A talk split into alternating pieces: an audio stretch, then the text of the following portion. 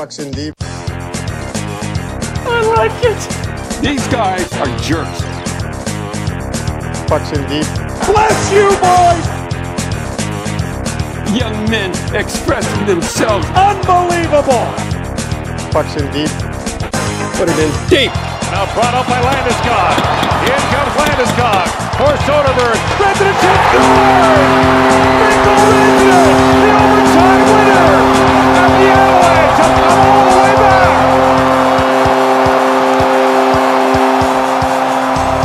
You know, getting pucks deep, bringing the puck deep. Put pucks in deep. He's chipping pucks, he's getting pucks deep. Just put the puck deep, getting pucks out, getting pucks deep. Get pucks deep, pucks in deep. Puck deep, pucks deep, keep getting pucks deep. All right, we're back. Episode 40, Pucks in Deep podcast. Adam Lesko, Josh Coleman here. This week we're going to be bringing you around the Eastern Conference and a big Leafs comprehensive preview as well. Counting on my man across the table there to provide us with some great insight and some nice homework. I did How much time? homework. Yeah, how much time did you spend on this week? Let's go. I don't know. A few hours. Yeah. Not gonna oversell it here. Well, I, I, I'll, I'll oversell it. I had the, I had the. I'm always I'm always looking at stuff. I'm constantly true. reading. It's just saving it up and then trying to put it together, right? Yeah, And it's true. Trying to remember to talk about it. That's half the battle sometimes, right? know. Like you're you, you finish the show and you're like, fuck, we went at two hours and there's a hundred things that I thought I wanted to say or I couldn't quite reiterate at the time. Yeah, and you're like, oh man, you know, we got to wait another week. Like, And then you forget. Yeah, More shit happens. But that's good. We want a constant stream of content, right? that's right. So, uh, yeah, it is the Eastern Conference preview uh, at PuckPod. You can follow us on Twitter at Coleman42 at Let's Go Adam, and um, you know our podcast is definitely reaching some far places. Let's go. I was looking at some of the stats earlier, and there's like, you know. Listens that are across the pond in like Russia and stuff. Remember, remember I told you originally that there was like some weird listens going on that I I don't think it's bots. Yeah, I think it was bots. Like, but these are like one-offs. They're like it's two, two listens, one listen, and it's like, hey, well, you know, that kind of makes sense, I guess. So, but um, Twitter helps, I guess. I Obviously, guess power of the internet, right? yeah, you're moving some stuff around. I, I don't know if you've noticed. I know that that you have access to our Twitter uh, handle as well. I don't know if you've noticed. There's been a few more ads, and they're not just like half-naked women with Not porn bots. um, emojis. you ever get shit. DMs from porn bots? Do I ever? That, Do have you ever messed them back? I've seen like screen caps of people who do message them back, and they like say things like "Yes, I am human," and things, you know, trying to trick you or whatever. No, I haven't entertained. ask for your credit card or whatever. No, no, absolutely not. But yeah, right off the top, uh, we heard the uh, Mikko Rantanen highlight. I specifically went out and searched that because of how relieved I was when the news broke that uh, he had officially signed his deal. Me personally, I have him in my uh, keeper pool, and I decided to keep him, obviously. And uh, I was starting to get a little worried. So uh, you point out, Lesko, there was a, the, a few signings uh, over the weekend there, and basically we're we're all set. No Willie Nylanders this Yeah, year. everyone was saying earlier in the summer it sounded like with the crop that and how many RFAs there were that somebody was going to sit out, somebody was going to miss time. One of these one of these big superstars. I believe that there would be. It, it sure sounded like it, but uh, as training camps worn on and the season's gotten close, you would think that people were saying that Nylander might have been a, an influence on people potentially sitting out because, oh look, he stood his ground and he got more money or, than they were originally offering. Yeah, but did he though? Well, now looking at wh- how the market has painted Not itself really. now, it doesn't seem like it. It seems like he got a pretty reasonable deal All of a sudden, Kevin Hayes and, signs a deal. and look how it played out for him in terms of you know the scrutiny and, and his subsequent play. So well, more on William Nylander later in the hours. yeah, for sure. So Rantanen getting that uh, you're getting paid though nine point two and a little bit higher than some of the other contracts we've seen. But I guess if anyone could have asked for it, it had to be him. Um, Brayden Point aside because Tampa just just forces you to take less money. That's just that's just how Yeah, it goes. Somehow uh, we don't know. Even through multiple different uh, GMs, they can still manage to do that somehow. Let's go, but. Uh, yeah, I don't know. I mean, Rantanen, it's it's uh, it's a great contract, I think for for both sides, but I do believe that Rantanen ends up leaving money on the table here. And I mean, but really, let's. Do we have to actually be concerned with the fact that you know Dubas is unable to have a bit of a strong arm on his free agents, whereas someone like Joe Sakic, even though he hasn't been a GM for so long, he's been around the league for so long and is a brand name value. And if he tells you, look, it's that or fuck off, they're going to be like, well, I guess I'll take it, you know? Because they don't want to fuck off, do they? But then all of a sudden you strong arm the rookie GM who hasn't really had much experience, and you kind of you kind of get your way. I mean, I, I hear a lot of people saying that. I see a lot of it on fucking social media. I don't necessarily buy into it, but I, I appreciate where they are coming from, and I w- want to know where, where you think. I can. I can see how that would be the perception of Dubas after the way some of the negotiations went and some of the numbers that have come out. But at the same time, and I think this has been alluded to some by some people in the media as well, that um, there's a bit of a change in philosophy as well in terms of you know what when these guys are getting paid, how much they're getting paid, and you know overpaying your stars as opposed to spending money on on Midland guys, right? Um, obviously they feel confident they can find value elsewhere. But I think it's a fair contract for Renton too. I mean, he was one of the what top five scorers in the NHL last year. Uh, you want him and MacKinnon together as long as possible um, because those are two guys who are on uh, individually dominant forces in the NHL right now.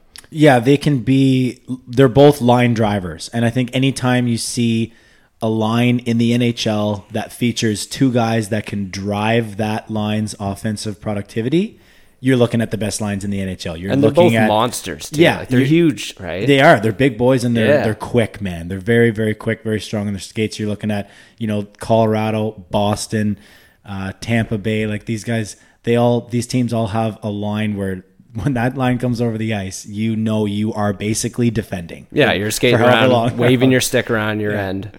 basically. So, um, okay, well, what what came what came next? The the uh, the the Connor one was the last one, correct? Connor was at one point the the last remaining. Or, Yeah, so Line A was last week and Connor was over the weekend, I believe, just a couple days later. Um, both of them getting pretty decent deals. So Connor pulling in more money than Laine, though, which was interesting. Uh, he did outscore him last year, and uh, um, obviously it might be in the good books. I guess the story about Laine after that was when he decided he wanted to clarify some of the comments we talked about on the show a few weeks Yeah. ago.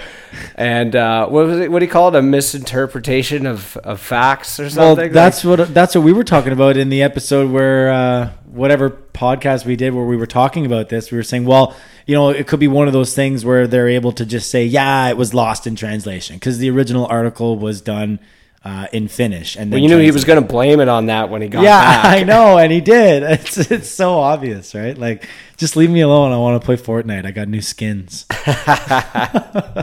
like, That's why he spent his summer, without a doubt. yeah, no kidding. But um, I mean, yeah, the contract is good. It's good for Winnipeg. It's it's about time that they got a win. Lesko, um, because things haven't been going very well uh, for them as of lately, and and and they're really getting thrashed around uh, in in social media and in the media as well. Lesko, like on radio shows and stuff. Like I'm hearing people calling in. They're asking if people like if the the if the analysts on the radio shows consider the Jets even a playoff team at this point in time, and you know it, it really makes you wonder how quick, or it makes you realize, sorry, how quick that the game can change all of a sudden. Because last year at this time, the Jets were widely considered to be a, like not only a, a contender for the playoffs, but a contender for the Stanley Cup, and now a mere 10, 11 months later. They're they're nowhere to be found in, in people's uh, fantasy pool, not fantasy pools, but power rankings, I should say.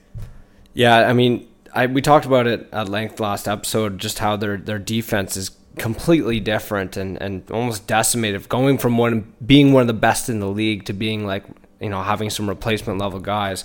I think if if they can't get Big Buff back either, I mean, their whole season outlook's got to change a little bit, and uh, you know they're gonna have a hard time. You know, you can hope that they can figure it out, like do it by committee and, and get by. But I'd say even just the, it's a bit of a, it hits you right in the mor- morale. You know what I mean? Yeah. Like team morale, yeah, and especially when you, you know, a big leader like Byfuglien kind of dips off before camp. But I just had to look up really quickly what the the Laine quote actually was. Oh, okay. He says there was uh, wrong conclusions. That was uh, Oh, yeah. You Okay. made people made wrong conclusions about what he said I'll give him that, I guess. somehow. I thought that was pretty funny. Well, we'll see what happens on the ice. You know, there's a lot of storylines going into the NHL season here. I mean, you got the you got the Line, A, you got the contracts, you got the Marner, you got the Nylander. Even, I mean, I know it's a almost a full year after, but this is his fresh start. So he's gonna try and play 82, injuries aside, and Yeah, two and years at six seven five. He's going to want to light it up because Yeah. he wants to get paid even more next time, right? Yeah, So- absolutely. And uh, I mean, I, I feel like Connor making making more, like you say, than Line. I don't I don't think that's uh, I don't have a really I don't have a problem with that at all.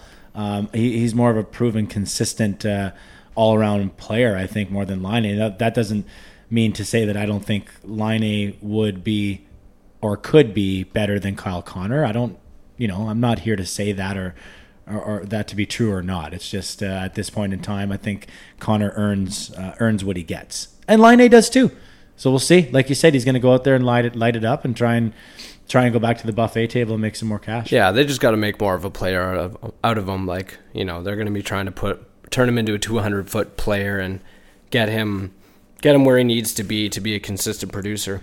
All right, uh, we got to get rolling here. Uh, trying to get into these previews. You want to uh, talk about that Kane abusive uh, official gets? Yeah, did you games? watch that? I did. So I we got a three games. I'm glad it was the three and not the what they say is often you know 10. mistakenly called a ten. Dumb. like a uh, automatic ten.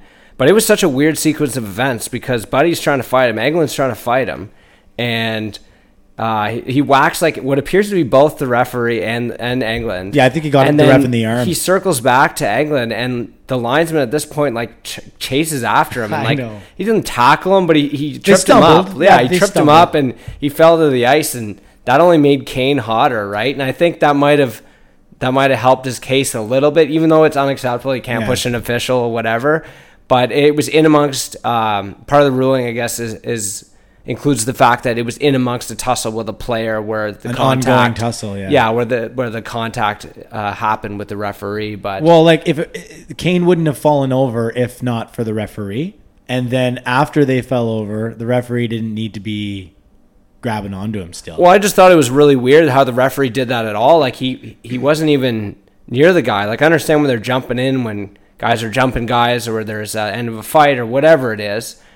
It was it was weird that it was just like an open ice takedown of a player. I know. Like I I, didn't like that at all. No, I didn't And, like and. I'm sure I'm sure the NH NHL would have something to say to that official. it's as preseason. well. It's preseason. I, I kept saying referee. It was the linesman, of Linesman, course. yeah. But like, I, I mean, it's preseason. The Liney just needs to get the fuck out of there. I don't know if maybe Liney is trying. I don't know to- he's just being a hero. No, he might be going for a job too.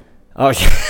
Well, think about it though. Preseason is a time He's for out for camp. Yeah, no, but think about it. Uh, That's no, true. That's could be real. right. We No, should no, get some, I- we I get am- the scouting report on this Well, guy. I, I'm just saying that I, I am right. Like they do that. Like they'll Oh, have yeah. officials who are on the cusp or maybe going to get a few games. They'll get them into those preseason. so games. he's just it was a hero move. he. I don't know. I'd like to know who he was. And yeah, you should actually see who he was. Look him up. See if it was someone. There's actually an interesting Twitter account I follow called Scouting the Refs, and it tells you like who is officiating what games and Where they're They'll- It'll tell you too like teams' records against certain officials. really. Yeah, which that's I thought pretty was cool. interesting. I'm probably gonna have to throw that a follow. Yeah, definitely. Okay. All right, bro. Let's let's get into it here. So basically, what we're going to do is we're going to start uh, alphabetical order once again, same as the Western Conference. Start with the Boston Bruins, and uh, we're not going to spend too much time. Let's go maybe uh, just a few minutes. Three to six is what I'm hoping for. We'll just pick a few of the uh, statistics that we saw that uh, jumped out at us. Um, and like you said before, you know, some teams aren't going to be quite as interesting, and that includes some of the good teams, like the Boston Bruins, for example. I feel like we're going to get we're going to get blasted for from some of our listeners, perhaps for not spending much time on Boston Bruins because we don't like them or we lose to them. Well, I But believe reality- somebody said "fuck Boston" on this podcast more than once. So Sure, but the thing is, is it's not because we don't like them or whatever. They're just a really good team. They're Well, a really they- good team, and they're coming back again, and they're almost the same team. So Yeah, um, they didn't. They didn't have a lot of turnover. Like it's it's. They've been pretty fortunate this past off season. Uh, you know, biggest subtract subtraction I guess would be uh, Johansson, and uh, retiring now was uh, Lee Stempniak today. Former Leaf? former Leaf great. got his autograph in Ottawa. One of the worst Leaf trades of all time, man. yeah, uh, you're right. Alex Steen. Anyway, back to the Bruins. And Yeah, they lost to Chari, which I believe he ended up down in Florida, I want to say. Um, was kind of a good depth player for them. So um, you wouldn't necessarily say that they got better, but they're pretty much the same club, and they were one of the best teams, not just in the Eastern Conference, but in the league last year. So Yeah, I'd expect the league, same. Yeah, 49 wins, 107 points, second in the Eastern Conference. They were plus 45. Uh, I mean, that's obviously fantastic. If you index their uh, special teams, let's go 105.8. That was one of the highest numbers that I typed uh, throughout my entire uh, my entire preparation for both conferences. So that means they were uh, third and tied for 16th, third on the power play and tied for 16th on the penalty kill. So I mean, obviously super dangerous on the power play. Lost in the Stanley Cup final last year. Really, the only thing that is a question for me, let's as far as the Bruins are concerned, is at what time are you starting to be concerned with some of the age, uh, the basically the the rising age of their core. Uh, I think they've done a good job of keeping young in the last few years, and I think I mentioned that before, and, and bringing up a you know a plethora of young, decent players who've been able to step into the NHL and make a, a decent impact.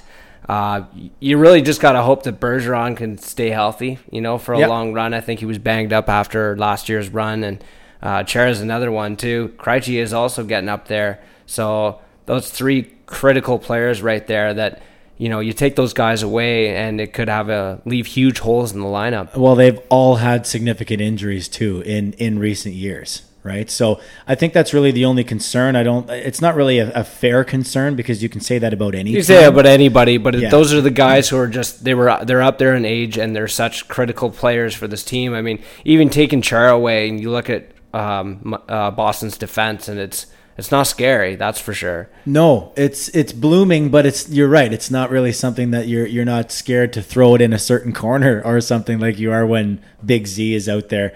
Uh, so quick fantasy uh, piece of fantasy advice before we move on. Basically, let's go pretty chalky on this one. But if you're looking into the Boston Bruins, uh, you're looking at that top line. That's Yeah, pretty all much day. it. All day. all day, all day and night. Uh, Jake DeBrusk, uh, you know, he'll rotate up in that top six. He's a really good option too. Um, and then I feel like you can probably be safe picking up a guy like Tuukka Rask, but I don't know if you should be as confident picking up Tuukka Rask as your G1. You might want to get another decent He G1. didn't start as many games last year. No, that's right. Obviously, it paid huge dividends for them in the playoffs. Yeah. but uh, having a backup like Halak and, and based on his performance last year, uh, that's that's pretty good relief. Uh, you know, good load management by the Bruins. Okay, Kawhi. So, um, our Boston Bruins in, right? In the playoffs. Hundred percent. Chances that we should have done that. Chances they make the playoffs. Hundred percent. All right, I'll go with hundred percent as well. We're moving on to the Boston Brew, or uh, excuse me, uh, to the Buffalo Sabres. Uh, Sabres. I think our percentages are going to be a little bit lower than hundred percent here. Let's go. Uh, Thirty-three wins, thirteenth in the conference, uh, tied for twenty-third in goals for. Uh, 24th in the league in goals against, not great there, minus 47. Uh, the power play special teams index uh, penalty kill was just over 100, so that's not terrible. Uh, 16th and 12th in the league, respectively.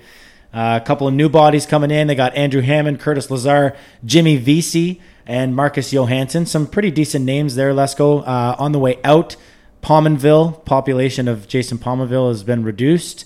Matt Moulson and Scott Wedgewood. Matt Moulson was still there. Was he playing in the minors I though? think so, maybe. I think Curtis got- Lazar just went on waivers again yesterday too. Someone told me in Ottawa they, they, they thought I was in I was in school. He was a first rounder They for the Senators. They thought that I was Curtis Lazar. That's weird. I looked him up after. It was at a restaurant. I was waiting for Isn't my big? I was waiting for my to go order. I don't know. He was just drafted. He was a rookie at that time, and uh, someone came up to me and they were like, "Are you Curtis Lazar?" And I was like, "Who?" And they're like, "Come on." You know, so they immediately thought I was joking on them, and I wasn't. I was just there to pick up my fucking order, and they wouldn't believe me. And I was like, "Listen, I'm not Curtis Lazar. I don't even know who that is." Then I went to my car and I looked him up, and I looked nothing like him. So that's my Curtis Lazar story. Good story. He's now a Buffalo, he's now a Buffalo Sabre. Well, I totally forgot about it. Even And they put him on waivers, so now Yeah. he's a Rochester Oh, American right, of or course. whatever the hell their minor Right. league team is. Yes, of course. So basically, dude, what are your thoughts? I have in here that the Sabres are just not a good. They're still team. not there. They they can't they can't be. I mean, uh, I you know their goaltending seems to have improved a little bit. Uh, their de- defense is still questionable at best. I mean, it's beyond questionable. They're not they're not good. I mean, Ristolainen I'd say is pretty pretty over overrated. I mean, the guy can put up some numbers, but as far as defense goes, gets walked an awful lot out there. Oh, he gets walked, but he can score some nice goals though. But they don't need off- that though. Well, I mean, they got they got offense. Offense wasn't their problem last year. They got 40 goals from Skinner. They got a shitload of goals and points from from Eichel. It's it's more about the rest. What about the rest goaltending? Does see? I, I think it's uh improved a little bit. I mean, Hutton was all right for them. I don't know. It's going to be a difficult season. I think. Still not again. good, I guess. Sabres fans, get the tissues ready. I think it's going to be a tough one. But Well, on it's the been tough for a long time. on the bright side, Victor Olofsson, my fantasy focus. Um, basically, I kept hearing his name, um, you know, through training camp and whatever. And then I was listening to some fantasy things, and they were like, you know, this uh, Swedish kid uh, drafted by the Sabres in uh, 2014. He's 24 years old. He's been trying to bust through and make a team, and he's been really lighting it up in camp. So I looked up his stats in preseason. He's just tearing it up. Let's go, scoring goals, playing alongside Jack Eichel. Even though they just paid Skinner nine million dollars, they're going to send a seven hundred and sixty-seven thousand five hundred dollar player to line up next to Eichel and get me some points for my Hey, sleeper pool. might as well give the guy a shot. I mean, he's shown that he can produce offense and at every level he's played. He did it in the Swedish Elite League and Yeah. did it for Rochester. You know, last year he was one of the one of the better players in the NHL, putting up 63 points in 66 games. So um, why not give this kid a shot? And if you're Buffalo, I mean, you got to find it wherever you can because I don't think they're high on the uh, the old free agent priority list. Yeah, And true. They're And- not sporting a ton of uh, a ton of cap space either Nope. because the, some of the bad contracts they were carrying. You know, Okposo, Moulson, I guess off now, but they still don't have any cap space. Yeah, and you're you know if you're a Sabres fan out there, you're really pumped that you're doing this from within. This is a this wasn't a trade to acquire a guy like Olofsson. Uh, I don't even think he was on anybody's radar. Let's go, but like four points in six games played in a brief stint for the Sabres uh, towards the end of last season. Two goals, two assists. Actually came out as a as a plus one uh, as well and got one minor penalty. Don't know what it was for, but he served two minutes. So, I mean, he's a guy that seems to be engaged. Uh, I'm really excited to actually see him get going.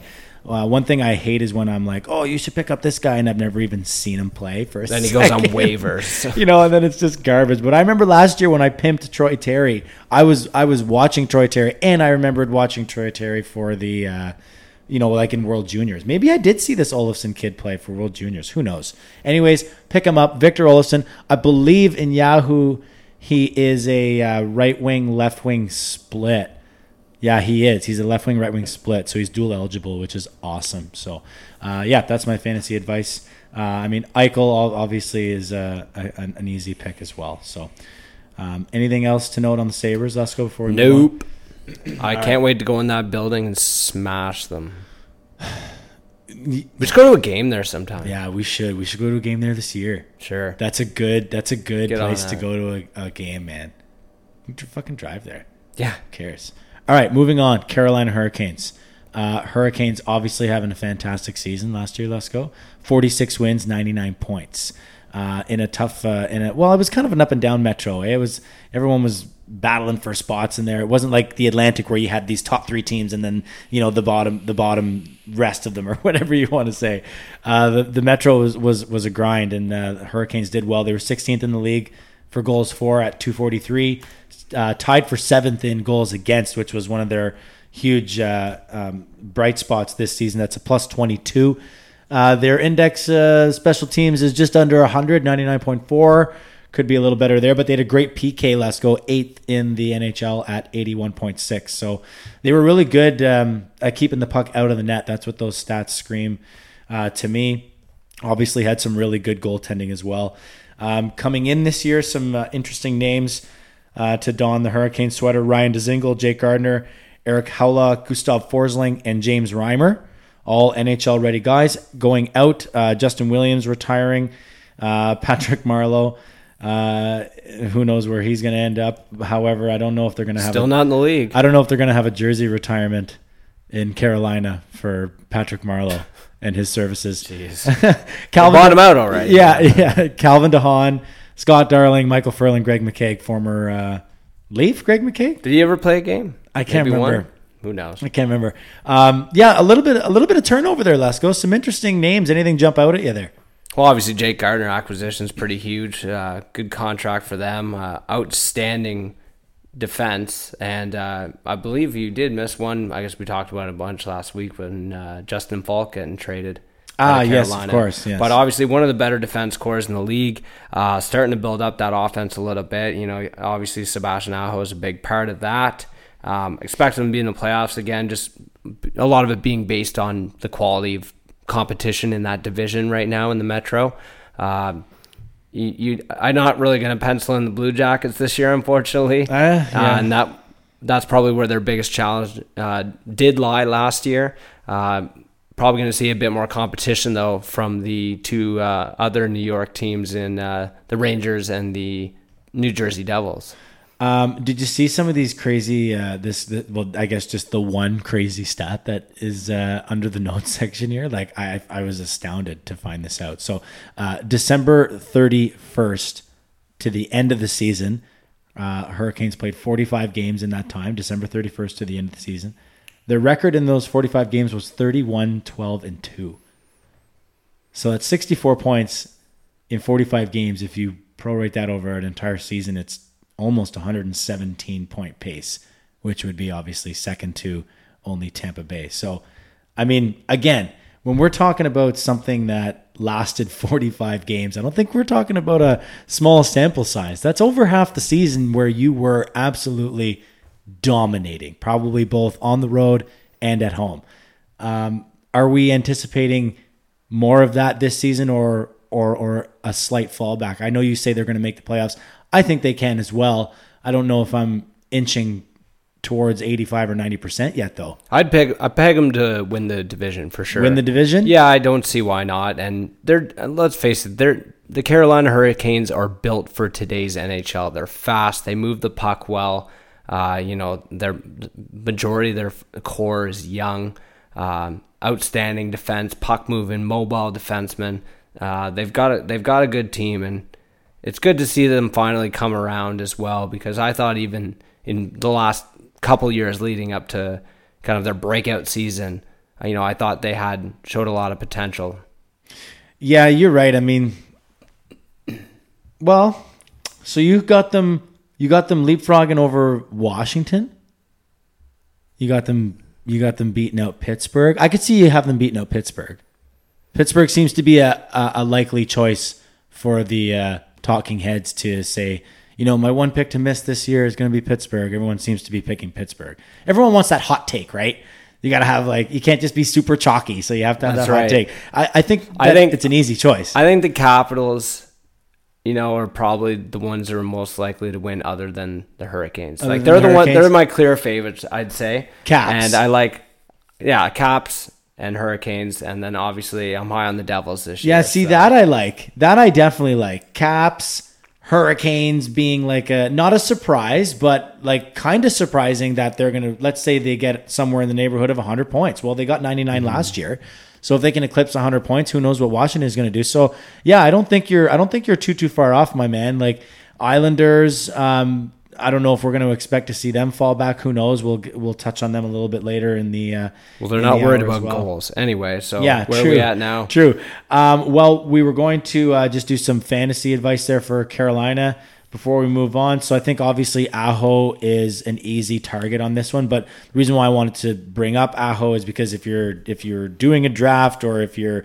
considering a trade and you're not sure, don't be afraid of Sebastian Aho. Sebastian Aho is an elite player in this league. He's going to be absolutely ripping it up, probably over a point per game. And even after a fantastic season last year, I still feel like he is still trending up. Like he has not reached his peak yet. Um, and in uh, Nino, uh, excuse me, Nino Niederreiter, uh, El Nino, he was a good surprise. Let's go coming over last year uh, in the trade, 30 points in 36 games.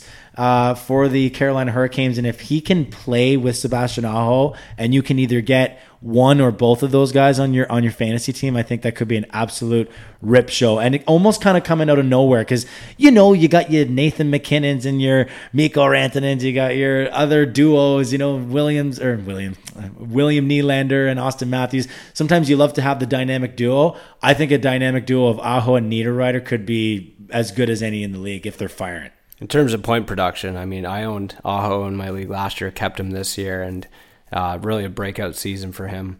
Yeah, definitely a good keep. So percentages of making the playoffs, you're feeling 100%. 100%. Then. All right, all right. I'll go with 90%. I don't know. I'll go with 90% because I kind of feel like maybe there might be a step in the backwards direction following the, the storm surge. they're better, and- man. Now they got they got Jake Gardiner, man. Change Oh changes God, everything. Changing my percentage to 33. All right, let's move on. Uh, next team, Columbus Blue Jackets. So obviously, everyone knows the big uh, off-season story with the free agents, Artemi Panarin. Sergei Everyone's Bobrovsky gone. That's that's the story. Adam McQuaid gone. Matt Duchene, Ryan Dzingel, who don't really count, but they're gone. Uh, coming in, Gustav Nyquist, Elvis Merzlikins, who has a great name. That's a wicked handle. Uh, uh, I believe he's a goaltender, if I'm not mistaken. Obviously from somewhere else. I did. I forgot to put the hyperlink. I was going to put Who a is their starting goalie now? Uh, Blue Jackets Korpisalo. Ah, so they're Yeah. giving him. He was. I thought he was pretty good actually. Yeah, he was good. Um, Yeah. Yahoo's got him ranked at uh, well, they've got him ranked to be the starter, but um, you know we'll we'll see how it goes. I don't know if this Elvis Merzlikins guy, if you're googling him, you should and just kind of see, confirm at least that he's a goalie because I'm pretty sure that's Make sure he's a real person. Yeah, well, he's definitely real. Uh, kind of sounds like uh, what you said. Yeah, I like that line you use when uh, you when you go into dynasty mode too far. Oh, when you play too long in dynasty mode, yeah, and then All right. these are the names you end up with. So uh, the Blue Jackets, if we're going through the stats packs, uh, you know it's going to be uh, obviously a lot different uh, from from this year, from last year to this year. Forty-seven wins last year, ninety-eight points, eighth in the conference. Uh, they were plus twenty-five goals for and against. Um, I mean, they still barely made the playoffs last know, year, yeah. so they're they're out for True. me, dog. Awful, Awful, no for me. Awful in the uh, power play, fifteen point four percent, twenty eighth in the league. Fantastic on the PK, eighty five percent. That was good for T one. Um, but I mean, obviously, that has a lot to do with their starting goaltender, one of the best goalies in the world, Sergei Bobrovsky, who has obviously moved on to Florida. So, really, the questions are: um, Was it worth it? Let's go. Was it worth it? Was it worth it? I don't know. I don't know how much money they made in that that playoff run. Good point. What I what I, I like to think, okay, no, it's not worth it because yeah, they won the round and everything, but here's my thing. I think it was worth it because it was it was worth it to give the city of Columbus a big win there. Like even for the time being, they knew that they were going to wake up. It was basically Cinderella. You knew you were going to wake up at midnight or whatever, and the pumpkin was or whatever the fuck happened in Cinderella. The thing is they're in a they're in an okay position because they're not terrible and they have what 8 million in cap space right now and they still have a lot of good young pieces on that team. So it's not like there isn't something to continue to build around. Uh, yeah, I mean, it's going to be a tough season. I think. I don't think anyone really has any expectations for the Columbus Blue Jackets. Like uh, Jarmo Ke- Kekalainen kind of went balls balls to the wall there and made made all the made all the moves to try and get something going, and, and they did.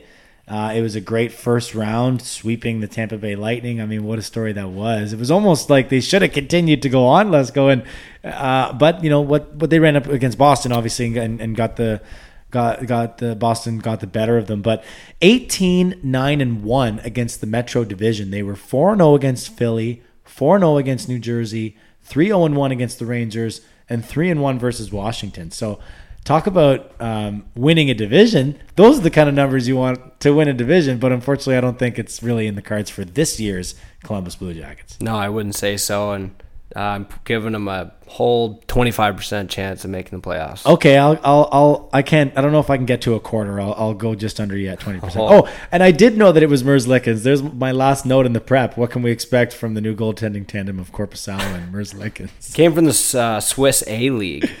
Played there since 2013. Lugano. Yeah. Look at his I- numbers. Good though. numbers though. Yeah. Yeah, really good numbers. So No kidding. be interesting to see what happens with this guy. Keep a, we'll keep an eye on him throughout the season. Man, 25 years old. What if he comes in and he's just like Vezina Trophy and Columbus wins the division? You're, we're gonna have to retire, retire the podcast. What do you mean? I mean, w the people listening to this probably the first time they've ever heard this guy's name. Actually, so yeah. now we sound. If he, he turns out amazing, it'd be like, man, these, these guys were onto him. You're fucking right. You're right. All right, 100 percent making the playoffs off the off the heels of a fantastic Vezina Trophy like season from Elvis Merzlikins. They're getting the Jennings, him and Korpisalo. like when he just robbed someone, man. You're like Merzlikins, and Elvis has left the building. Like, yeah, somebody will say that the first time he wins well, a game. that's the Mike Lange. That'll be over. They'll have to call Mike Lange and make sure that that they can use it. Uh, all right, moving moving right along. Detroit Red Wings. Uh, also in a state of rebuild, 32 wins last year, 74 points. the finished- longest, slowest rebuild in NHL history. Oh, easy Leaf fan.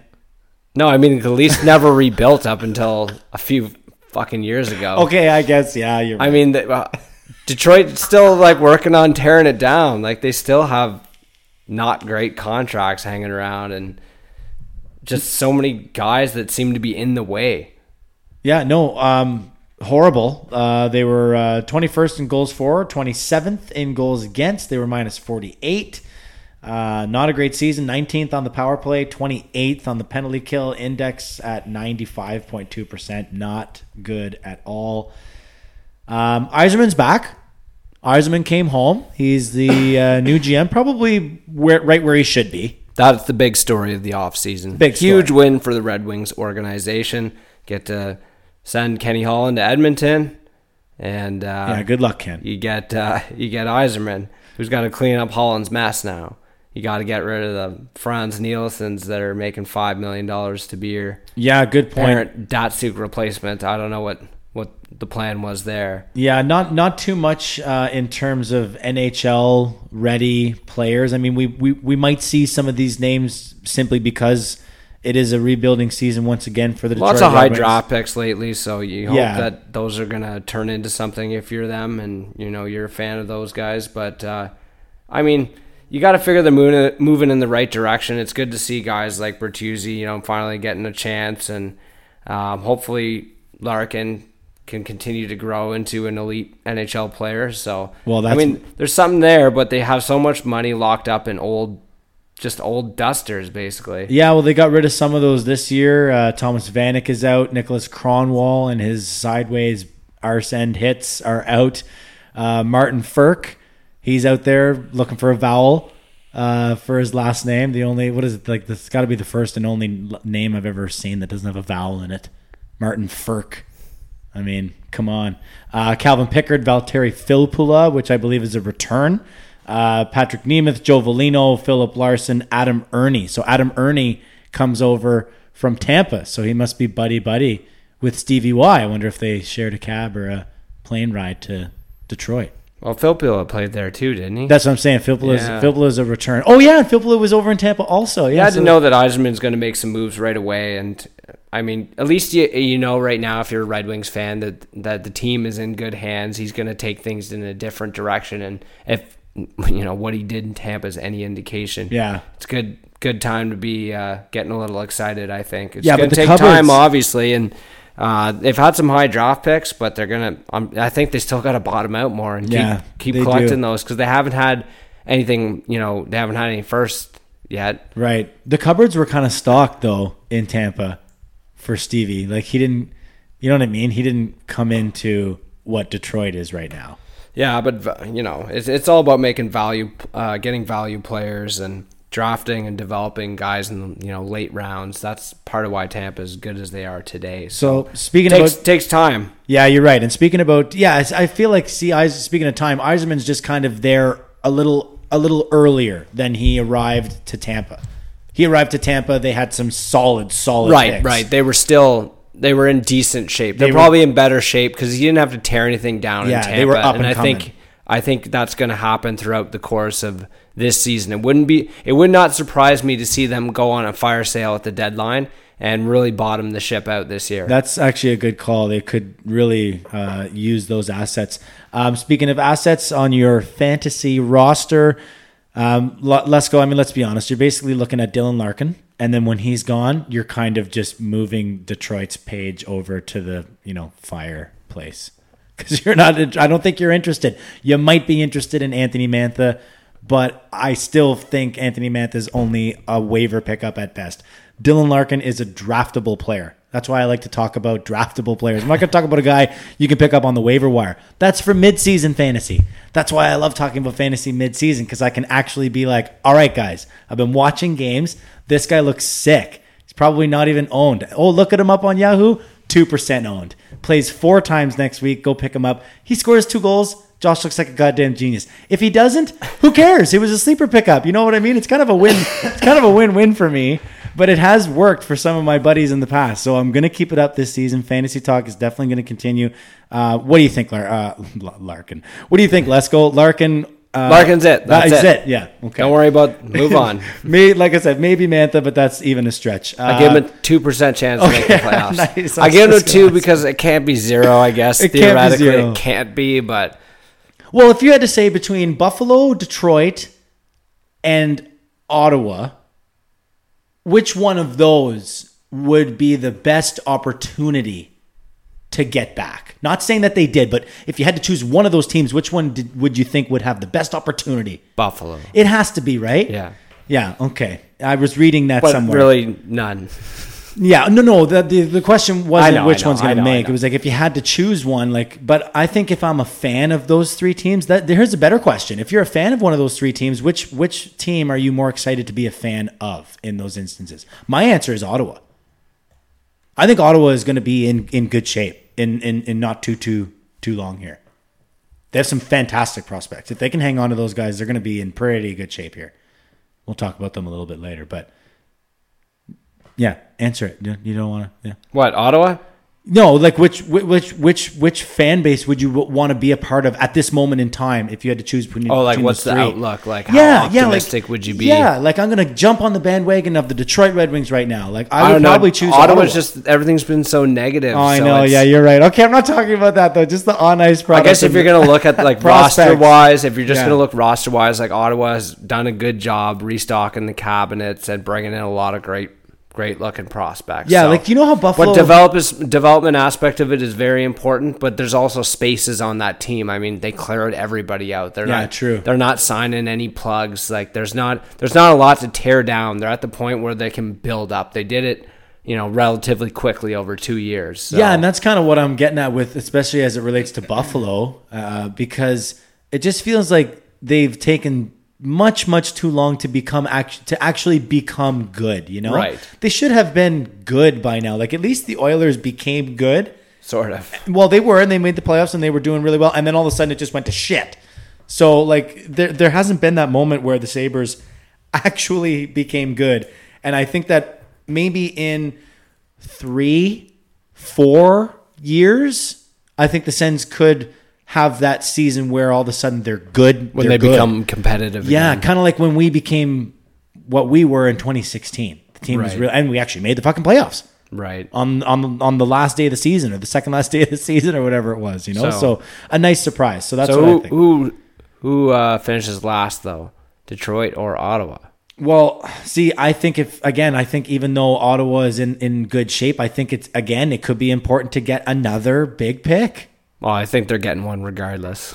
Yeah, you're right. They're going to be in that territory. but isn't there one player coming up in the upcoming draft that's ever got everybody talking? well, this draft altogether is considered to be very deep. oh, it is. eh? yeah, Is this very deep. Like the, draft? like numerous top end talent is going to be available apparently in the first round of this draft. That's kind of the early early uh, scouting reports I've read. So Because they have Formenton now, Ottawa does, right? And he his his call is his skating, his skating ability, right? He just flies down the ice. Apparently, he has McDavid like speed, but that's pretty interesting for a scout to say. Anyway, uh, all right. So moving right along, uh, Florida Panthers. Um, interesting season last year. Let's go where the team I feel like was Are they- when are they going to turn the corner? That's the storyline about Florida. well. It's got to be now. When are they going to turn a corner? I mean, they got the goaltending shored up by got the bringing in coach. Bobrovsky. They got a great coach.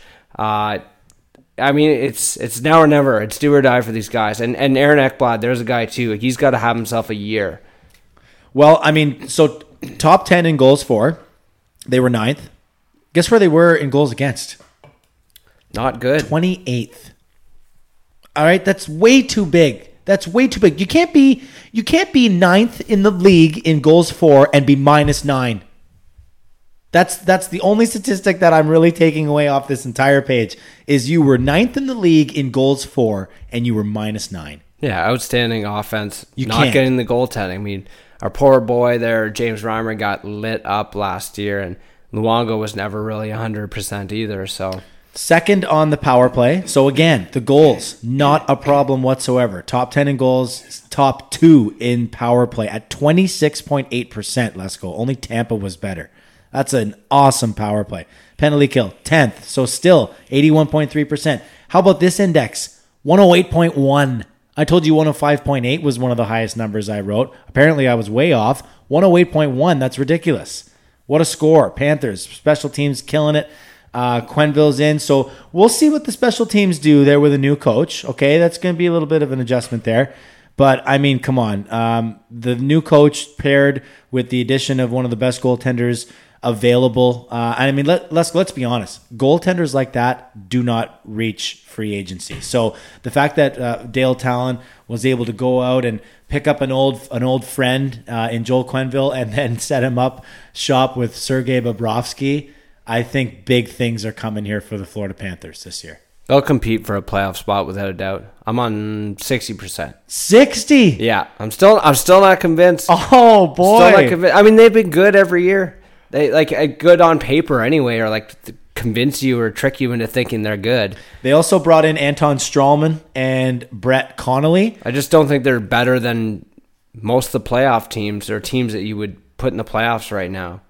Even looking at all the teams last year, other than say Columbus right now, Yeah, all okay. the playoff teams in the East, I don't see them better, being better than any of those teams. Well, I mean, I only really, I only really did it because uh, he hadn't yet signed there, but everyone was talking about Bobrovsky signing there. So I took my last twenty dollars on Sports Interaction and put it on the Panthers to win the cup this year. Not like I'm going to be cheering for them or anything. Oh, you but- will, but you watch, watch, if you watch. Oh well, man, like if they make the playoffs, you're Oh. gonna be like right invested in that. Bro, if I make the playoffs, I'm going to be like, this is cool. Like, we'll see. They're not going to play the Leafs in the first round. So, you know, whatever. If they win the first round, great. Like, let's see what happens here. But anyway, point is, uh, I thought it was, I thought it was interesting because they were, they were pretty low on the odds. Like the odds were a good payout. It's it's it's almost eleven hundred bucks, I think, is the payout on a twenty dollar bet. So those odds were pretty good. And then when they signed Bobrovsky, those odds got cut in half. So I was like, oh, cool. Like I could cash out and make a few dollars. I think I could cash out and make like twenty seven dollars or something. So they were going to offer me seven dollars to take my bet back, basically. Fair enough. Yeah, which kind of makes me feel good. I was like, no, I'm going to hang on to this and then have to give you all 20 of it when it doesn't happen. all right, so you're at 60%. I'm going to go with 80. I'm feeling really confident uh, in the Florida Panthers uh, to get something going down there and uh, in Miami. So I'm, I'm looking forward to the season. Fuck, it starts tomorrow, man. I can't wait. Like tomorrow, this time, we're going to be watching puck. Oh yeah, Fucking fantastic. Uh, all right, let's uh, move it along. Montreal Canadiens. So Montreal Canadiens just missing out on the playoffs. Let's go. 96 points. Um, that sucks. How do you miss the playoffs with 96 points? being in the Atlantic Right. Fucking division, That's right? pretty tough, man. Ninth in the conference, Tough 40, call. 44 They, ch- they really charged along towards the end of the Yeah, year. they did. They yeah, did. They It- did. They closed. They closed the gap on the Leafs a little bit uh, towards the end of the season. I think. I think maybe what we saw later in the season be a better representation of them. They got Weber back. I think that made Yeah. a huge difference for that team. Um, not just what he brings on the ice, but I mean he's a huge leader for that organization as well. Um, they, they man, they've got some they've got some nice young pieces on that team. So I'm I'm kind of interested to see if they take the next step here and and you know really compete for a playoff spot or you know they're right there all year because it seemed as if Montreal was out of it. I felt like you know they were lagging behind in the Atlantic Division for a majority of the season. if uh, for me, dude, for me, if Carey Price is Carey Price, then I'm probably good with hundred percent. Hundred percent, they're gonna make the playoffs. If Carey Price is Carey Price, I don't know how they don't make the playoffs. And fine, if they're not gonna get into the top three, so be it. That doesn't mean that they can't get a wild card position. Okay, that doesn't mean that they can't be better than the fourth and fifth place teams in the Metro. Okay, so I understand your point. about the Atlantic Division, and I agree wholeheartedly. But there becomes there comes a time where you're not you don't care anymore about the Atlantic Division. You care about the Metro, and you're now trying to beat out the fourth or fifth place team in the Metro for the wild card, right? So I would be confident in giving Carey Price a nod over any of those bubble teams in the Metro. So it really comes down to that for me, dude. And I, I hate to I hate to to put it on one player that way, but if you're going to put it on any kind of player, it may as well be the goalie, right? I mean, if you're not getting the goaltending, we just talked about it in Florida. If they had someone that could have done goaltending, Florida would have been in the playoffs by a fucking mile, dude. They were top 10 in goals and power play, everything, and then they couldn't keep it out. So you give them a goalie, they're getting in. If Montreal has a goalie, they're fucking getting in. I just don't know what to expect from Carey Price this year. I think I think we can count on him being Carey Price, and I think that's you know that would be why you'd peg them for a playoff team. So I'm going to say 80% on Montreal. Um, I like that they have a lot of fast, you know, they're a fast young team. They're well adjusted to to today's game. Uh, I I don't like their center depth 100%. Like I, I'm not convinced on all these guys. I know Danault really emerged for them last year, and he was a big story, and uh, probably will continue to be their first line center unless for whatever reason they decide to throw Domi up there. Uh, but I'm not really convinced on that aspect of him. But are they good enough to make the playoffs? I don't see why not. Okay. Um, what'd you say? Sorry, 80? 80. 80. See, that's pretty solid. That's where I was at with Florida. So you think that we might flip flop there? I might be putting Florida in, and you're gonna put you're gonna put Montreal, in. and that's a good debate. Who do we think is gonna get in this year? Who's coming out? Who's going in? You got the likes of Florida pushing in. I got the like, or sorry, Montreal pushing in. I got the likes of Florida.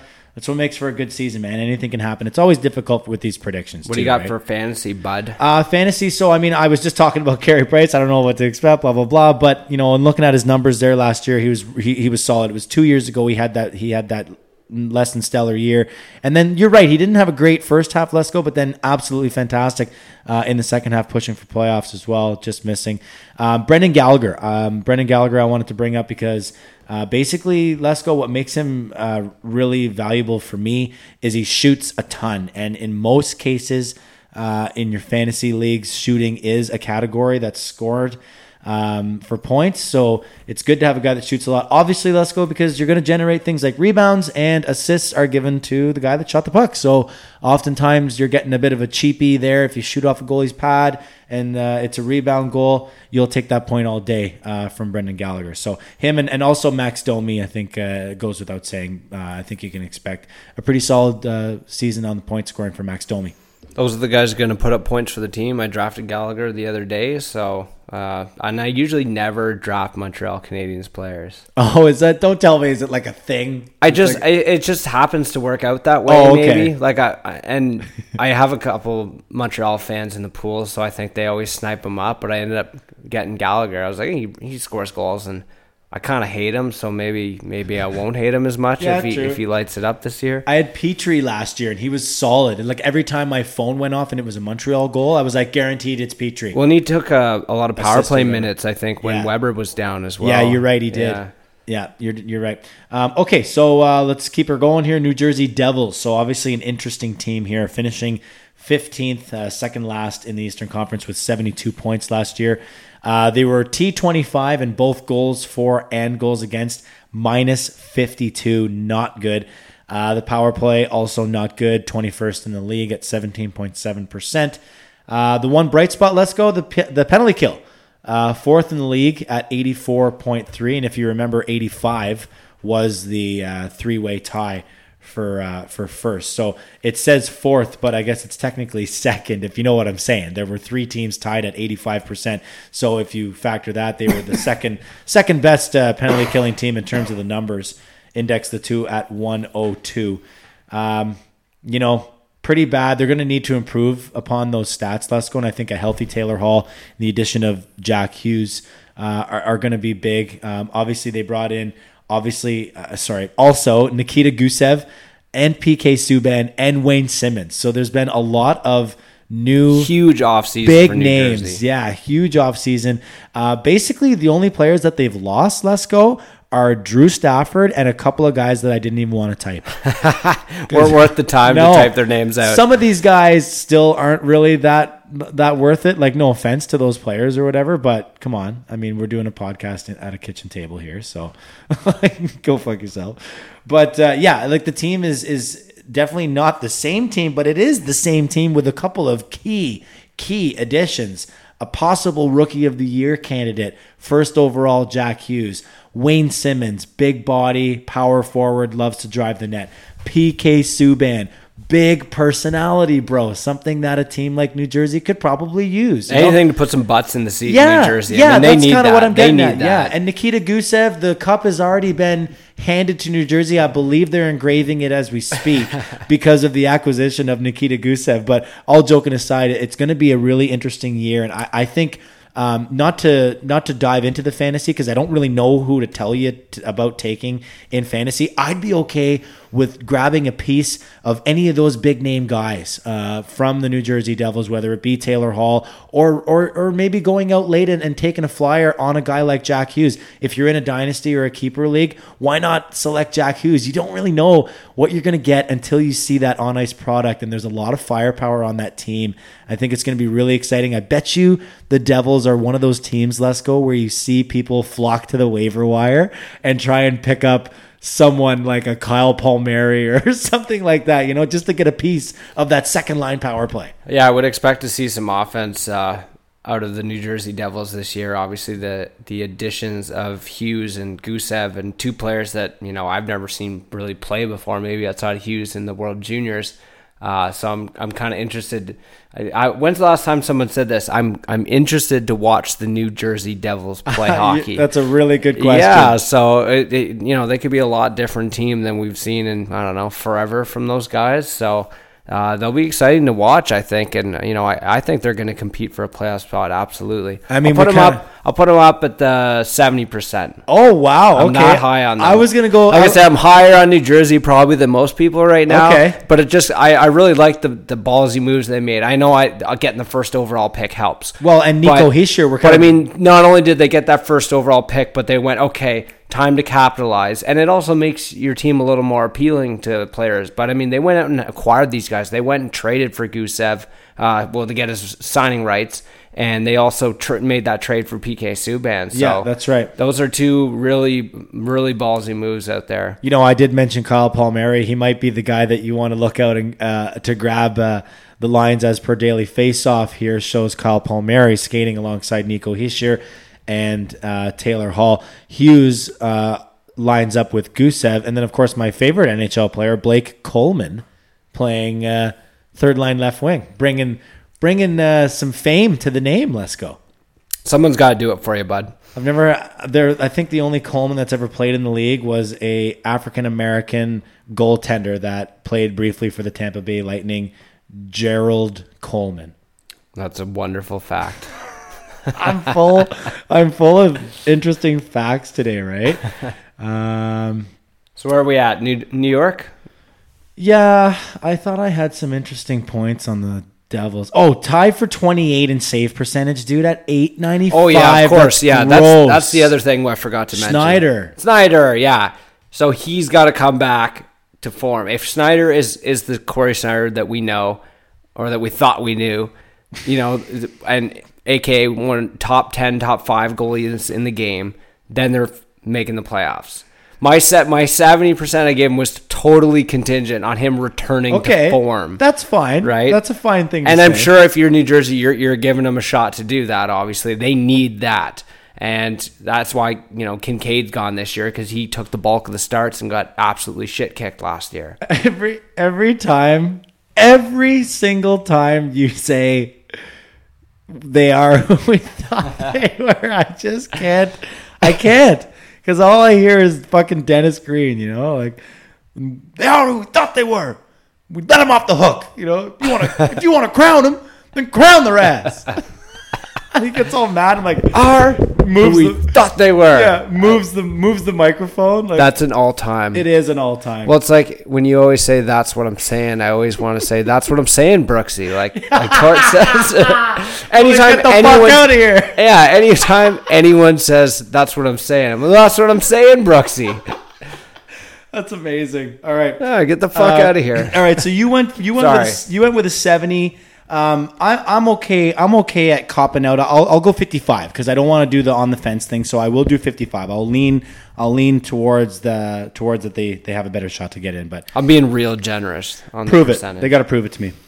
Um, all right, moving right along. New York Islanders, 48 wins, 103 points, fourth in the conference. Got rid of John Tavares and apparently got rid of the dead weight and became a much better team. Much No, better. I'm just kidding. I think it was all a combination of Barry Trotz's coaching and a phenomenal season for both Robin Lehner and Thomas Greiss. Uh, the goals against 191, first in the NHL. They were plus 32. Thank goodness for that because they were 22nd in the league goals for. If it wasn't for their goals against and they're basically their overall goaltending, they would have been completely fucked. Yeah, they were a great team defensively and obviously outstanding goaltending.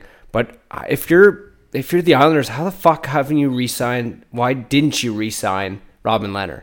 Like, do we know why? Was there a story out there? If anybody Well- out there can tell us why, Dude, there has to be because we talked about it when we did the Chicago Blackhawks hour. Right. Or hour. The Blackhawks segment. I said why why would they only give him one fucking year? He's a he's a Vezina nominee, won the Masters Masterton trophy for being pers for That's such, a, perseverance. that's such a Lamoriello thing. I feel like just being being like, ah, well, you know, you're not that good. We only want to give you this much. And yeah, but then why did Chicago deal. only give him one year? I- that's why you're yeah. saying if there's something out I there, let us know. know. Because maybe there is. I don't know. Well, we already know he's had his personal issues in the past, so Right. I don't know if there's more t- more to that, but I'm not going to speculate or anything like that. But that's it's going to be tough for the Islanders to replicate. I know a lot of it's systems, and you know they play very good team defense. But let's be honest here, a, a huge part of that was Robin Lehner. And unless Varlamov can give them that, and I'm not 100% convinced he can, I don't even see them as a playoff team. I agree. That well, that's what I was getting at before, right? If they don't have that goaltending, it is lights out. So Lehner's out. Uh, Semyon Varlamov comes in, so he'll be the new guy.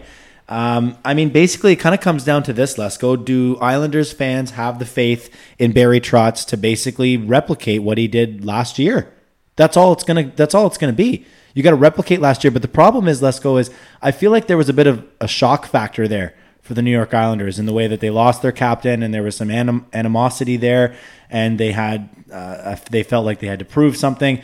But basically, what did they prove? They didn't like go out there and run rampant over the NHL, scoring all kinds of goals or anything. They basically just kept the kept the goals out. Well, and they were a totally different team, so there is that element of surprise when teams compete against them for the first time because you know you might have a an idea of this team's players or the way they play the game, and then all of a sudden they get a new coach and bring in a lot of different players. It totally changes your impression of that team. So you know it, it happens often when teams make a significant change that.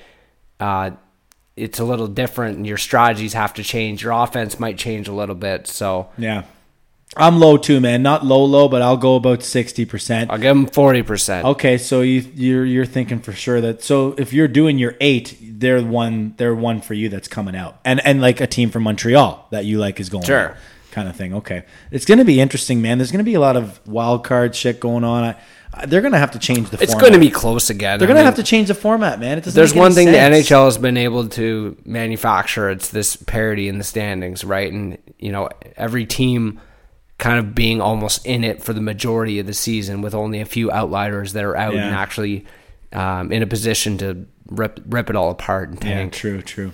All right, let's move on. Uh, New York Rangers, uh, 12th in the conference. They were minus 46, uh, not scoring a ton of goals, tied for 23rd, actually 23rd in both categories.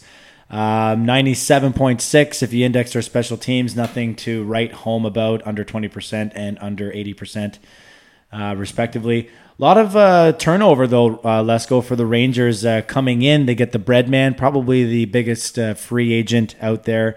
Um, maybe other than Bobrovsky, but I'd probably argue that Panarin was a bigger ticket anyway.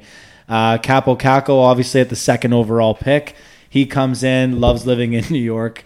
Posted a funny video about it. Uh, Jacob Trouba comes in from Winnipeg. Greg McKegg and Adam Fox, uh, who basically, let's go for our listeners that don't know Adam Fox. Adam Fox is the new Jimmy Vesey.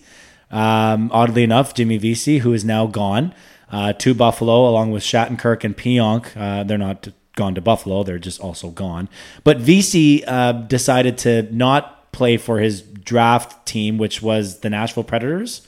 Am I right there? Can I believe somewhere. I think it was Nashville. I, I, I'm talking out my ass right now, but we'll see anyway. So he decided not to play for his draft team and became an unrestricted free agent, um, and then went to the Rangers because that's what he wanted to do. So Adam Fox is doing the same thing. I believe Adam Fox was drafted by the Calgary Flames. Yes, Are he you- was. You just keep you, you just keep naming teams till you got it right. no, I was right about that. Adam Fox drafted by Calgary. Well, you said you said uh, Nashville first. No, Jimmy Vesey was drafted by Nashville. Oh, okay. I You're believe about Jimmy Vesey still. No, no, I was I'm saying Adam Fox is the new Jimmy Vesey because Adam Fox Right, said right. fuck you Calgary, I'm going to the Rangers. Well, Jimmy Vesey said Was fuck he the you. last guy to do that? Yeah, fuck you Nashville, I'm going to New York. So all these Harvard grads cuz they're both Harvard grads by the way. Right. That's what is also making him the new Jimmy Vesey. They're both Harvard grads. They both said fuck you to their draft team, wanted to go to the Big Apple. There's always a lot of hype around these guys too. I find There is hy- a lot of hype around Vesey Fox. Got, got paid basically from that. Yeah, you're right, and there is, there is actually some uh, some, some high expectations for for Fox. Um, he's 21 right now. Uh, he's a defenseman, puts up the points, dude. So um, at Harvard University, over a point per game uh, in all three of his seasons. So pretty uh, pretty decent player. We'll see what he turns out to be for the New York Rangers. But hey, man, if him and Trouba can make sense of that back end for the Rangers and you know help Henrik Lundqvist out, and if Lundqvist can have a, a nice full season, I think they can uh, at least make some noise. I don't think anyone's expecting them to make the playoffs, but realistically at this point, dude, like there's only a couple teams in the conference that you can say with the utmost certainty that they are not making the playoffs. Right? You know Are what I the? Rangers one of them? I don't think so. I, I, I'm, I'm really, I, I don't know what to think about the Rangers this year, just because they did draft Kakko and he's you know, pretty know. highly touted. And they signed, they signed Panarin, which is absolutely huge. Defense gets better with Fox and Trouba. So, you know, after the Rangers looked, you know, abysmal last year, there is there is some hope on the horizon here for this team. I think And so. I kind of like it, especially because you got Lundqvist there, and I kind of thought, okay, when it came out that Lundqvist was going to stay there for the remainder of his career, Which I, I thought, thought that was was kind of unfortunate. Yeah, I you know what I mean. Like he's agree. well, a guy who got so close, and you want he's one of those guys that you want to see succeed. So. I like that the Rangers are, are making a quick turnaround on this rebuild. I know it's not over yet. It's still what year two, I think, of this rebuild. Right. But it's nice to see them start making additions, and I think getting Panarin certainly expedites the rebuild for them. Well, here's the biggest stat before we move on. Uh, as far as fantasy is concerned, I personally would love to go after both of the additions to the New York Rangers, both of the big additions up front, I should uh, specify. Uh, the Breadman, Artemi Panarin, and second overall Finnish sensation Kaapo Kakko. I'd love to have Kaapo Kakko on my team because I feel like I could make some sort of funny name for my pool uh, team name out of Kaapo Kakko. I can think. I think just saying it, it's fun. Yeah, I know it's true. Um, the interesting stat before I move on, let's go. 16 wins in 37 times when they scored first. They only won 16 out of 37 games where they scored first. Now, I don't have the statistics. I'm sure I could have Googled it, but I'm pretty sure everyone knows it's common knowledge that there is an overwhelming statistic that says you are going to win this hockey game. Well, most teams if you score typically have first. winning records in that situation, so it's really an indicator of a bad team, right? Like that's crazy. Half, half of the games. Oh, sorry, more than half. Or ugh, my God, less than half. You won less than half of the games in which you scored first in. That's terrible. That can't. So that for me, I think that's just a freakish stat. That's why I'm bringing it up. You're looking at me like I'm bringing up a weird stat. It's a freakish stat, which I think can't be expected to happen again. Which means that those are more points. Those are way more points on the board when you don't have such a ridiculous offside statistic like that. Yeah, I still don't see them as a playoff team necessarily, but I think I think they could compete everything goes well for them. Yeah, well, everything that and that's the thing, right? There are going to be injuries to teams. There's going to be cold streaks. There's going to be rough patches, road trips, whatever the case may be. So when we're looking at all these teams trying to figure out who we're who we're going to take out, it's really difficult to do that, and that's why I say there's only a couple teams where I can say with absolute certainty they are not making the playoffs. So, and the next team is one of those. It's the Ottawa Senators, the nation's capital, 16th in the conference. Only 29 wins, 64 points. Uh, they didn't do too terribly, let's go in terms of scoring goals. They were about middle of the pack scoring goals. Absolute worst in the league. Goals against 301. They were minus 59. It's very rare to have a goals against number that starts with a three. So they really gave up a ton of goals in Ottawa. Um, power play, not awful, 99.5% if you index the two. Um, a lot of uh, turnover in the last couple of years from this team. Let's go, obviously, a lot of big trades. The big trade here in the offseason was with the Toronto Maple Leafs. Uh, so coming in, we've got Connor Brown, Nikita Zaitsev, Tyler Ennis, Ron Hainsey. Stop me if you recognize any of these names. Uh, they come over from the Leafs, a couple of former defensemen, uh, a couple of former uh, spark plug forwards, if you will. Artem Anisimov also comes in. Ryan Callahan, I believe, comes in basically so that they don't have to pay him any money because it's some sort of insurance related. Uh, I remember reading something about the- I, I thought it was funny that you even included them. Like, Well, well, it usually on, and it's like guys who are actually going to play for the team. Yeah, right? true, but it was an interesting one to include because if you remember that contract, Right, they only have to pay him like a million It's bucks already or paid. something. Yeah. Yeah, it's paid by insurance. His contract is paid by insurance, so they only have to pay him his base salary, which is like six seven hundred and fifty dollars or seven hundred and fifty thousand dollars or something like that. That's all they have to pay him. So it comes out of Eugene's pocket. That's it. So that feels that feels like a win uh, for for Eugene, and he could definitely use a few of these. So um, basically, let's go. Last year was the first official year of the rebuild, and now one one year forward, they've also moved on from Cody Ceci comes over to Toronto, uh, Zach Smith, Mike Condon, a couple of other guys, Ben Harpur al- al- also comes over to Toronto. So you, you know you can start to see the turnaround on this team. They ink uh, Thomas Chabot to a, a, an awesome eight year deal, awesome for the team. Yeah, absolutely. Um, you know, we talked about that a couple episodes ago or last week, whatever it was.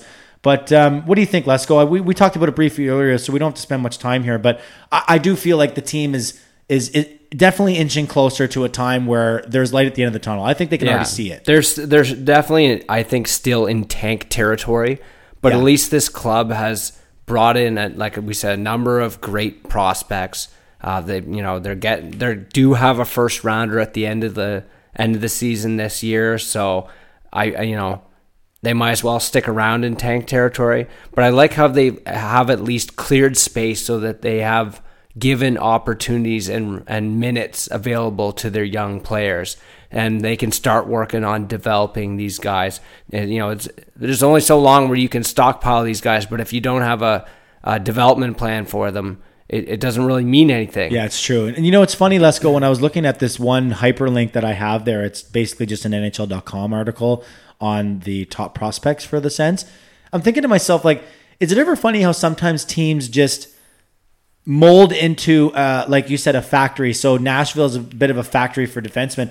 Ottawa's kind of been that way too. Like, has Ottawa not always had a very, very solid blue line? Like when the team was good. I don't mean like right now and everything, but you know, they've always had these some big ticket names and some and some quiet names, some some some soldiers that used to play for them, like Anton Volchenkov, like when he was in his prime, laying guys out and blocking five thousand shots a year. You know, Chris Phillips was was uh, such a steady rock back there for them for so many years. Obviously, Wade Redden and Chara, they had to make a decision. They probably made the wrong one, and by probably I mean absolutely. Like you know, so they, they've had now they've got Erik Brannstrom. Uh, they got Thomas Chabot. Like they've got some big names uh, coming through the D course. So uh, if you know, as a Leaf fan, that makes me a little bit jealous, to be honest with you, because we've never really looked at our pipeline of defensemen and thought, oh boy, like here we go, you know. And it's kind of looking that way lately. We'll get at we'll we'll talk about it later with Sandin and, and Timothy Liljegren, but you know, things are definitely looking up. You talked about the young forwards. They got guys like Batherson, Logan Brown, Alex Formenton coming up as well. Like things are definitely looking up for the Senators, but I think really I'm comfortable putting them at a zero. I think this is one of the teams where I can put at a zero. A zero? Yeah, come on. Are they going to make it, man? Like, you know, what was it No. here? They allowed 219 goals while it would be a modern five. day fucking miracle if they made the Yeah. playoffs. So, Like- I mean, go ahead. Bot, like I said, bottom out. Go for that first overall. You actually have a chance of getting it this year. Uh, you don't have to worry about coming in last. So just just go for it. Yeah, it's true. You know, get it over with, and you know, hopefully you can continue to see some growth out of these young prospects. For fantasy, I think I would jump into the pool for Thomas Chabot and then jump right back out of it. Uh, Yeah, maybe yeah. Brady Tkachuk. That might be Yeah, your only yeah, other if you're in a player bangers of league, interest, but yeah. that's about it. Yeah, bangers league would be good for hits and penalty minutes and stuff like that for to have him as well. But uh, last quick one there, they've got five picks. They've got five picks. Let's go in the first two rounds next year. Um, I don't know how deep that draft is projected to be or whatever, but um, pretty interesting to note nonetheless. Uh, all right, let's burn through uh, the rest here. We only got a few more. Uh, Philadelphia Philly. Flyers, gritty. Uh, okay, 11th in the conference. Um, 18th and 29th in goals for and against. They were 30 minus 39. Uh, power play and uh, special teams penalty kill 95.6. Not great. Uh, Kevin Hayes comes in with his ridiculous contract. Matt Niskanen, Justin Braun. You ever get paid? eh? I know. What was it? Seven mil? Oh, I don't know. I have it clicked here. I'll click on it anyways. But moving out, uh, Radko Gudas, Ryan Hartman, Jori Lehtera. Um, so they lose a little bit of grit and gusto uh, with Radko Gudas and Ryan Hartman taking their fists elsewhere. And yeah, um, Kevin Hayes, uh, $7.142 million signed through 20, 2025, 2026 is when that will end. And he has a no move, modified no trade. Apparently, Kevin Hayes is their post Giroux succession plan, or I what? don't know, man. Jesus. Um, Alan oh, they got Couturier, I guess. Couturier is the big gun there now. Yeah, Anyway, for sure. Uh, Alain Vigneault comes in as the new head coach. Uh, some interesting points. The Flyers went through eight goaltenders last year. It was basically a disappointing season uh, for the Flyers. Special teams were their were their major downfall. Um, many, you know, many thought that the Flyers were going to be that team that takes that step ahead last year, um, but unfortunately they fell back. And you know, Lesko, this is one that I was really excited to talk to you about. Remember, remember two years ago they went ten straight losses, and everyone thought the sky was falling, and then they followed it up with ten straight victories. I don't know if you recall. They had a ten game losing streak, Right. and then a ten Yeah. game winning streak, really close to each other. It Yeah. wasn't immediately after. It might have even been. we said this after. repeatedly about them last year that they're not as bad as as that losing streak indicated. True. And if they can put together a better stretch of hockey or a better 82 game season, I would expect them to compete for the playoffs because it's that's a team with too much talent to be on the outside looking in. And with a guy like Carter Hart stepping in to take the full load, like Yeah, now got a guy. full year of Carter Hart, and, He's and, you know he's got some experience under his belt as well. Uh, they're definitely a team that's got to that's got to compete for the playoffs. I mean, and I think they're they're built to be there as well. You look in, they brought a lot in a lot of veteran depth. You know, Niskin, Niskanen, Braun on defense. You know, they're not the greatest defensemen in the world, but those are guys who've been there. Yeah, true. Um, so the reason why I brought up the 10 straight, dude, was that was two years ago, right? 10 losses, then 10 wins in a row. Last year, from December 27th to January 8th, they lost eight straight. A couple days later, January 14th, they went on an eight game winning streak, January 14th to February 4th. So in, in back-to-back years, they had a 10 gamer followed up by a 10 gamer. And then last year they had a 10, an, an eight gamer and followed it up with an eight gamer. I mean, like, how can you be so consistently inconsistent, but It's, also it's consistent? unbelievable inconsistency, It right? seems it So- seems strange. They must all be either fantastic or terrible golfers. We'll never know. Uh, the other really important one I wanted to bring up to you, Lesko, was Ghost and Provorov. Where you feel, where are you at right now in terms of those guys are? Whether you want to talk fantasy or just overall. Well, I drafted Provorov, so In I'm expecting yeah. him to have a better year this year. You know, he got his contract. Hopefully, that helps him settle in a little bit. Um, I know I drafted him last year as well, and he didn't have quite as uh, quite as productive as a season as he did the year before. Um, I ended up having Go- a Gostisbehere last year as well, and he did he did pretty well. It just seemed to take him a while to get settled in compared to the previous year to that, where he was, I think, one of the most productive power play defensemen in the Well, NHL. Jesus, sir, I was going to say last year you couldn't have been that pumped about him. Look at these statistics. Two years ago, Ghost and Provorov combined 30 goals, 76 assists, 106 points, plus 22. Last year, 16 goals, 47 assists, 63 points, and minus 36. I mean, we are talking two completely different players, or four completely different Yeah, players. and, and like you said, a lot of it probably comes down to the consistency. I mean, that, that team went through a lot last year. Like, you got to think about what went on in that dressing room as well.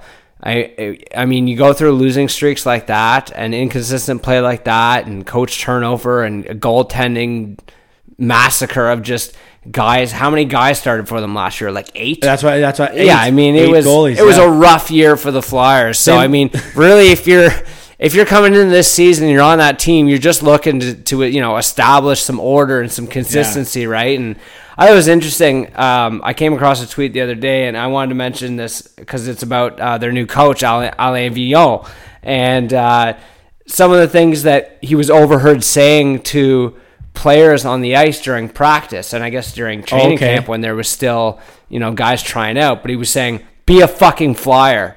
to Oh. players out there. And then um, Mike Yeo was also overheard saying, "You can't win with goaltending like that. It's shit." Well- just some real old school coaching, and we don't get to hear enough of that kind of stuff, Yeah, and we don't true. hear a lot. Like some guys won't, you know, report it for one, and it's not kind of the stuff that, that players will really tell anyone is being said.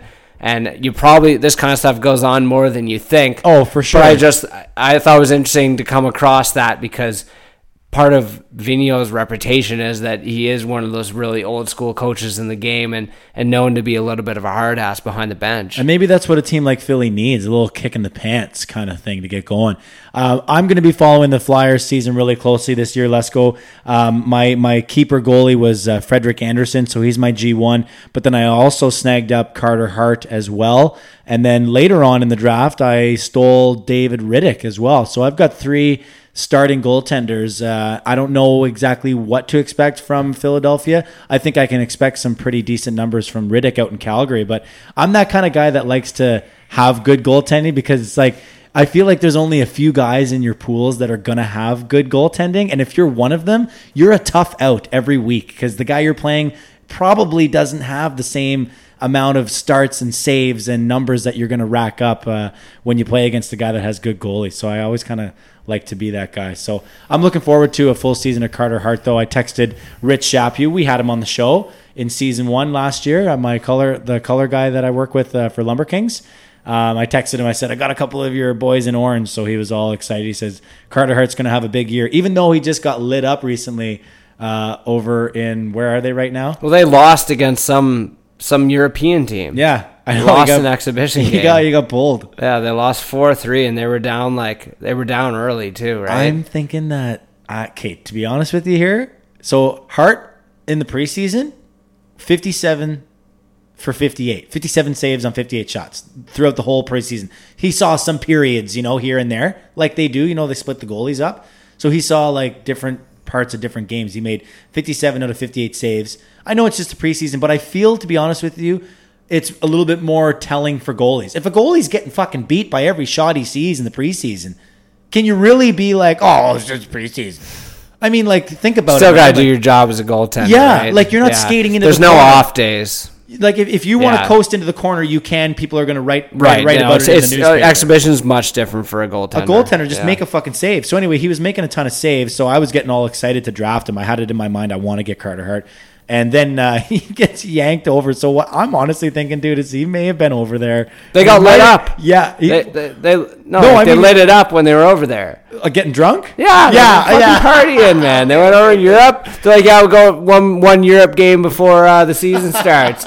you know, they grind it out through camp. You've got the roster that you're you're set on. Yeah, it's true. And everyone over on this side of the pond makes a big fucking deal over the fact that the Flyers lost lost to a team that starts with HC. Yeah, I guess so. But you know what is it? What, do they care really? I guess they're probably a little bit embarrassed, and you know Vino probably ripped a strip off Yeah. them for losing that game. But All right. I bet the the what they whatever they did the night before was probably worth it. Yeah, true. So the Flyers did lead the league in one category, let's go, and I think it was closed doors meetings. closed door and meetings. goaltender starts. Yeah, A okay, yeah, definitely. different yeah. goaltenders. But I mean, like, it would seem like almost every other week the Flyers had a, a players only meeting. No one, no media, no fucking coaches were allowed. So I mean, obviously something's got to turn around, and I think that uh, having a stable goaltender in Carter Hart is going to be a big kickstart for that. So I got Carter Hart and I got Couturier as well in my pool. So I'm going to be a little bit of a Flyers fan, I think, this year, which will make uh, the Lumber Kings games go a little more smoothly between Rich and myself. Uh, I'm feeling warm on the Flyers. I'd like to go about 65% on Flyers. I'm like fifty percent on them. Okay. because I, like we said, they were so wildly inconsistent. We're not really sure what we should get. I think they should be better because, like I said, a team with that much talent has to has to produce more. Like there's Yeah. there's more expected of them. So you know, I, I give them a chance. I just don't know, and and and I've already kind of locked in that division. Like I said, for Carolina, for Washington, like there's they've got to emerge out of that mediocrity that a lot of the teams in their division is locked into right now. I'm not going to lie. I'm looking forward to this season a little bit more than I ever have been in the past. And I thought it would have been last season just because, again, the Leaf team was really good and our podcast was just starting. So I was really excited to see what a whole year of podcasting was going to be like. But I'm telling you right now, not like Leafs aside, just as far as the whole NHL is concerned, I am super interested because there's just so many teams that believe they can make it. There's only eight fucking spots, man, per side. Yeah, and that's the parity And everyone thinks they can make it, but there's only eight. So I don't know what's going to happen. I think it's going to be so much fun this year. Yeah, like that that division is pretty. You know, there's gonna there's a couple extra spots for one of those kind of middle of the pack teams to Burst through. grab the reins and and and go for it. But and also, you know, looking over at the Atlantic Division, like we said, the Atlantic Division improved greatly. You know, with the addition of uh, Bobrovsky down in Florida, um, you know, Tampa Bay as well making improvements. So Montreal, you know, we we figure they're on the up and up and can most definitely compete for a playoff spot. Yeah, well, last That year. division's only getting better right well, now. yeah, last year it was basically three teams and then the rest of the division, and then Yeah, and then and you Montreal saw the gap between the Atlantic and uh, and the Metro as well. It's, it was pretty drastic in terms of regular season points. All right, well, we'll keep it in the Metro. We got three more teams, dude, and then we're uh, into our uh, Leaf preview, and we're not doing too terribly for time either. So uh, things are looking good. Oh yeah, Pittsburgh. Yeah, Pittsburgh. Pittsburgh Penguins. So 44 wins, 100 points, sixth in the conference. Uh, they were sixth in goals for. Great job, Penguins, for scoring goals. 271 goals. Uh, they were 14th in goals against. They were plus 33 on the season. Power play index is fantastic at 104.3. They were fifth on the power play and tied for 19th on the penalty kill. Um, so coming in, we have Alex Galchenyuk, Dominik Kahun, and Brandon Tanev takes his crazy contract over to Pittsburgh. And I, I, I highlighted it, Lesko. It's not crazy in the sense that they're overpaying him. It's just that they gave Brandon Tanev a six year fucking contract. That's what makes it crazy. Yeah, six years, three and a half million. eh? Six Like, years. What are you doing? Why? locking this guy. I don't know. They must be really high on number. They just, you know, if you're you're Pittsburgh and you've been right up against the cap for how many years now, you, you just might want the predictability. And Oh, I you know, see. you think he might outperform or give you more value than that three and a half. and you can slot him in for years down the road. Right. Okay. Well, I let's be it. honest here. I mean, it's all about it's all about Sid and Gino and Yeah. surrounding them with uh, Talent. with the right Well, some talent. adequate players. Yeah. essentially. They got to find mean, another Kunitz. a full fuck. Sid almost made Kunitz a Hall of Famer. You just gotta him an find more. You got yeah, yeah. There you go. You got to find more guys like that. I wonder if Crosby signed Kunitz's gold medal to to Chris You're welcome. from from from Sid. Uh, okay, so on the way out, uh, Phil Kessel takes his uh, lonely theater room to Arizona in the Galchenyuk trade. uh, Kessel's out, and no more arguments with Malkin on the bench, which, let's be honest, made for great gifs or gifs uh, on the internet. Uh, the Kessel and Malkin arguments will be no more. He gone. Uh, Olli Maatta is gone. Matt Cullen Uh, retired. You could have told me he Unreal retired- career. Could have told me he retired seven years ago. I would have believed You still would have believed, yeah. He's been around forever. unreal, unreal career on that guy. And uh, Garrett Wilson was either dealt to the Leafs or just bought. I don't got know. him somewhere. Yeah, yeah. We Who cares? They cut him anyway. Yeah, they cut him. Um, okay, so basically, looking at some of the interesting uh, statistics for the team, Lesko, uh, I want to look at the playoff struggles. Um, the playoff struggles. They've lost six consecutive playoff games, obviously being swept by the uh, New York Islanders last year. Um, two more games on top of that before they got eliminated the year before. So um, it is 13 straight years for Pittsburgh of making the playoffs. No other team has more than five consecutive years making the playoffs. So that's really interesting. And I talked to you about it before. There's been lots of talk and, and articles about this maybe being the year where the Penguins fall off. But then I'm also reading a lot of articles and hearing some uh, interviews on the radio and whatnot that this is going to be Evgeny Malkin's monster comeback year where he's going to return to some form of Hart Trophy candidacy. And I'm in that camp as well. So it gets a little difficult where those two lines are going to meet. I mean, if you're going to have a huge bounce back season from Malkin, is that going to relate to the Penguins getting back to the playoffs for a 14th consecutive season? I mean, they're entering Detroit Red Wings territory. Lesko when the Red Wings had made the playoffs for over 20 consecutive seasons. I mean, the Penguins are a bit of a dynasty. I think the core is getting a little bit older and they sense that and they want to do as much as they can to win another cup before it's too late. Yeah, absolutely. I mean, that's what you're gunning for, and they have been gunning for. They've been in win now mode for a long time. Um, obviously, it's costing you cost you your draft picks, but I mean that's the price of competing if you're Pittsburgh, and you know you got you know upwards of twenty million dollars locked up in three guys. So. Uh, I, I still think they're a playoff team. I know people are a little bit lower on Pittsburgh this year. You you, you take out Kessel and you bring in Galchenyuk. I mean, that's you're not going to see the same offensive production there. That much is obvious. Right. But you got to. I'm never going to bet against Sid and Gino. So Yeah, it's I true. got to say their playoffs. I, I'd say 75 percent. Okay. And that's probably That's the lowest number I would have given them over 10 years. Yeah. You Yeah, know that's a I good mean? I probably would have been more in like the 90 to 100 percent Yeah. range. It's only because, like I said, I see improvement in the teams in their division. Like I was saying, Carolina, New Jersey. Uh, you know, some teams that could surprise them. It might be a bit of a dogfight. Like they were, were they not a wild card? Uh, They were last six- Year? yeah, they were six Yeah, they were the close. conference. Yeah, they were very close. So it's and the other thing that um, I've heard people talk about may have been a factor, kind of in. in not the downfall of the Penguins, but maybe the step back they've taken over the last couple seasons. A lot to do with how many games these guys would have played over two years in this uh, in, when they won the back-to-back cups. Yeah, that's right. And the effect that might, uh, the long-term effect it might have on those players. Uh, they were third in the uh, in the division. Just to clarify, they got the better of Carolina by just one point. Right, right. So it was very close. Yeah. My question to you uh, with the Penguins, let's go before we move on to fantasy. Quick, uh, uh, you talked about the last ten years and the fact that you would given them ninety to hundred percent. Let's look at the next ten years.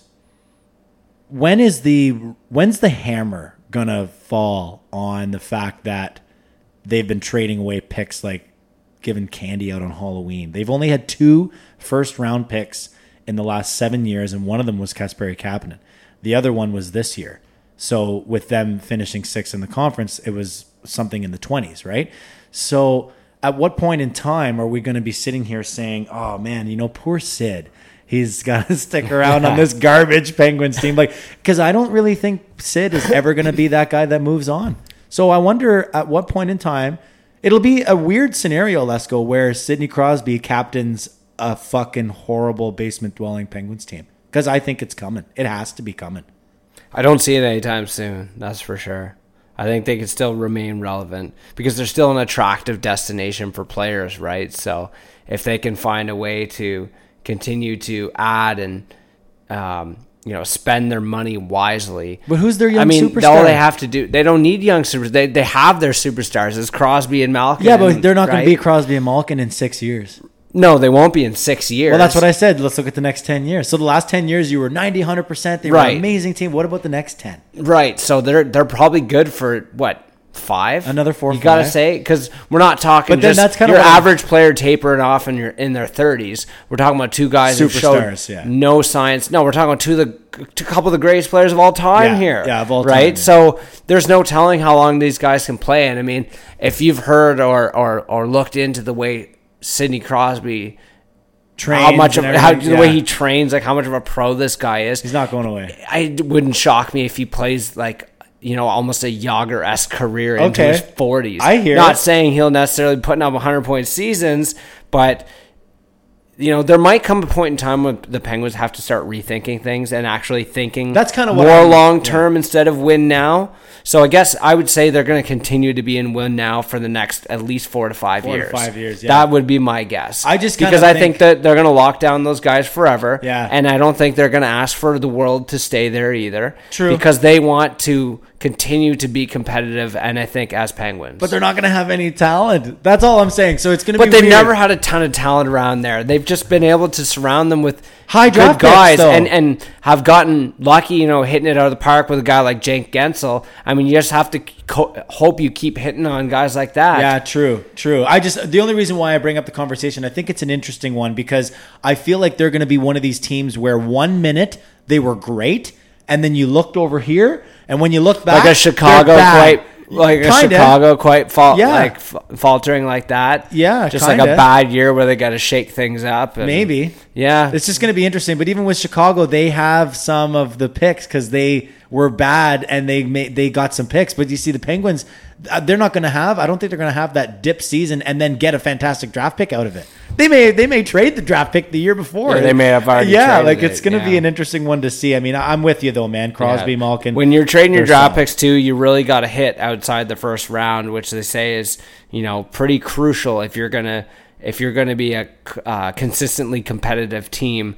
And especially if you're going to be a cap team, because you're not necessarily going to be able to bring in guys on trade and free agency as often as you like. I mean, you got to give Rutherford, Rutherford credit because he has been creative and he he has been able to ensure that that Penguins team has stayed competitive over such a long period of time. Let me put it this way: I feel badly for the next GM of the Pittsburgh Penguins. It's going to be like a Bill Guerin situation where Maybe yeah, ownership bring- is going to be like, when- when we stuff- still have Crosby. Yeah, if they We- take a take a dive and you bring in some guy to clean up the mess, but yeah, but ownership wants to continue winning. yeah. Oh no, no what do I do? one no one in sight for their competitiveness. I'd say Yeah, at, for at sure. the time, but uh, okay, so yeah, you're around uh, 75, eh? 75 percent. I'm good with that. I think I'll go along with you at a 75 percent. Sounds good.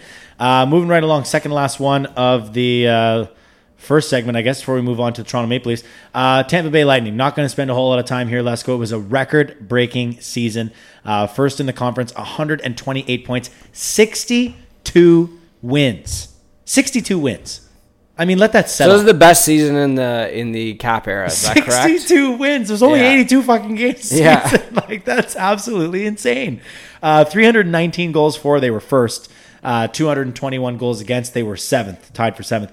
Plus 98. I mean, it's kind of it's kind of upsetting that they couldn't pump in two more and get to that century Plus- mark because plus a plus 98 is is pretty uh, Yeah. ridiculous. Let's go. It's like that's like video game stuff. Um, power play first in the league. Penalty kill first in the league. Index the two together, 113.2. Uh, coming in, Kevin Shattenkirk, Luke Schenn, Curtis McElhinney, Mike Condon. Some of those guys may have been waived. I'm not sure. Uh, Luke going- Schenn was cut. yeah, he was cut. Eh? Okay. Um, on the way out, JT Miller, Ryan Callahan, Anton Stralman, Adam Erne, Dan Girardi. Bad luck for the uh, 2014 2015 Rangers there, eh? Yeah, you're right. I mean, they they clear incredible amount of cap space though with those moves. yeah, it's true. And then they're able to look at getting guys locked up like Jacob Trouba and Artemi Panarin. And, uh, you know what I mean? Yeah, like they just picked up all sending these these guys. so. guys packing and Um, no trouble signing anybody. Just continuing to roll along. It's business as usual in Tampa. Yeah, no doubt. I mean, um, you know what was interesting, Lesko? The the one thing that really stood out to me amidst all these fantastic numbers, obviously, like I said, it was a record breaking season. Um, the one thing that really stuck out to me was that they were the most penalized team in the NHL. Uh, 301 minor penalties was, Really? was the record. uh, this season, and apparently it was the record by a lot. Uh, it was the record by by quite a few uh, minor penalties. And I, I thought, isn't that strange, dude? Like they've got the number one power play at twenty eight point two percent. They're tied for first with eighty five percent on the penalty kill. Basically, they're thinking, okay, you know what? We score so many goals, and we're also so good at killing the penalties that we won't mind. Like we don't mind taking a dumb penalty and maybe that works out in their favor in terms of like some form of intimidation if you know where, where i'm where i'm going I guess had I watched them enough, you might be able I to see a little like- bit in in their play that they're. I Because interesting uh, because they're a team that's always talked about speed and still speed and skill, speed and skill, right? So why are they taking so many pims? they're mucking and I grinding have like- to look closer in those numbers and see like who racked up the most pims. And yeah true but the the interesting point the- though was the- was the minors fractions of what? Yeah, like the you know what i'm saying the record was the minors yeah, They- that's what I'm saying. yeah. Like what what minor penalties are we seeing most frequently? Yeah, Like, are they you know, slashes, yeah, cross checks? Yeah. exactly. That would be interesting too. Um, the other uh, one that's uh, pretty interesting here is similar to the Leafs, dude. Um, they have fifty-two point three million dollars committed to seven players through Instead of four. Yeah, I know, I know, but you know what I'm getting at. They've got a nice core uh, signed through uh, the 2024 season. So, they're- cup favorite, hundred Yeah. percent making the playoffs. That's it. Yeah, that's pretty much it. Uh, And fan- they got to be hungry. They got something to prove after getting fucking swept last year by Columbus. That was embarrassing.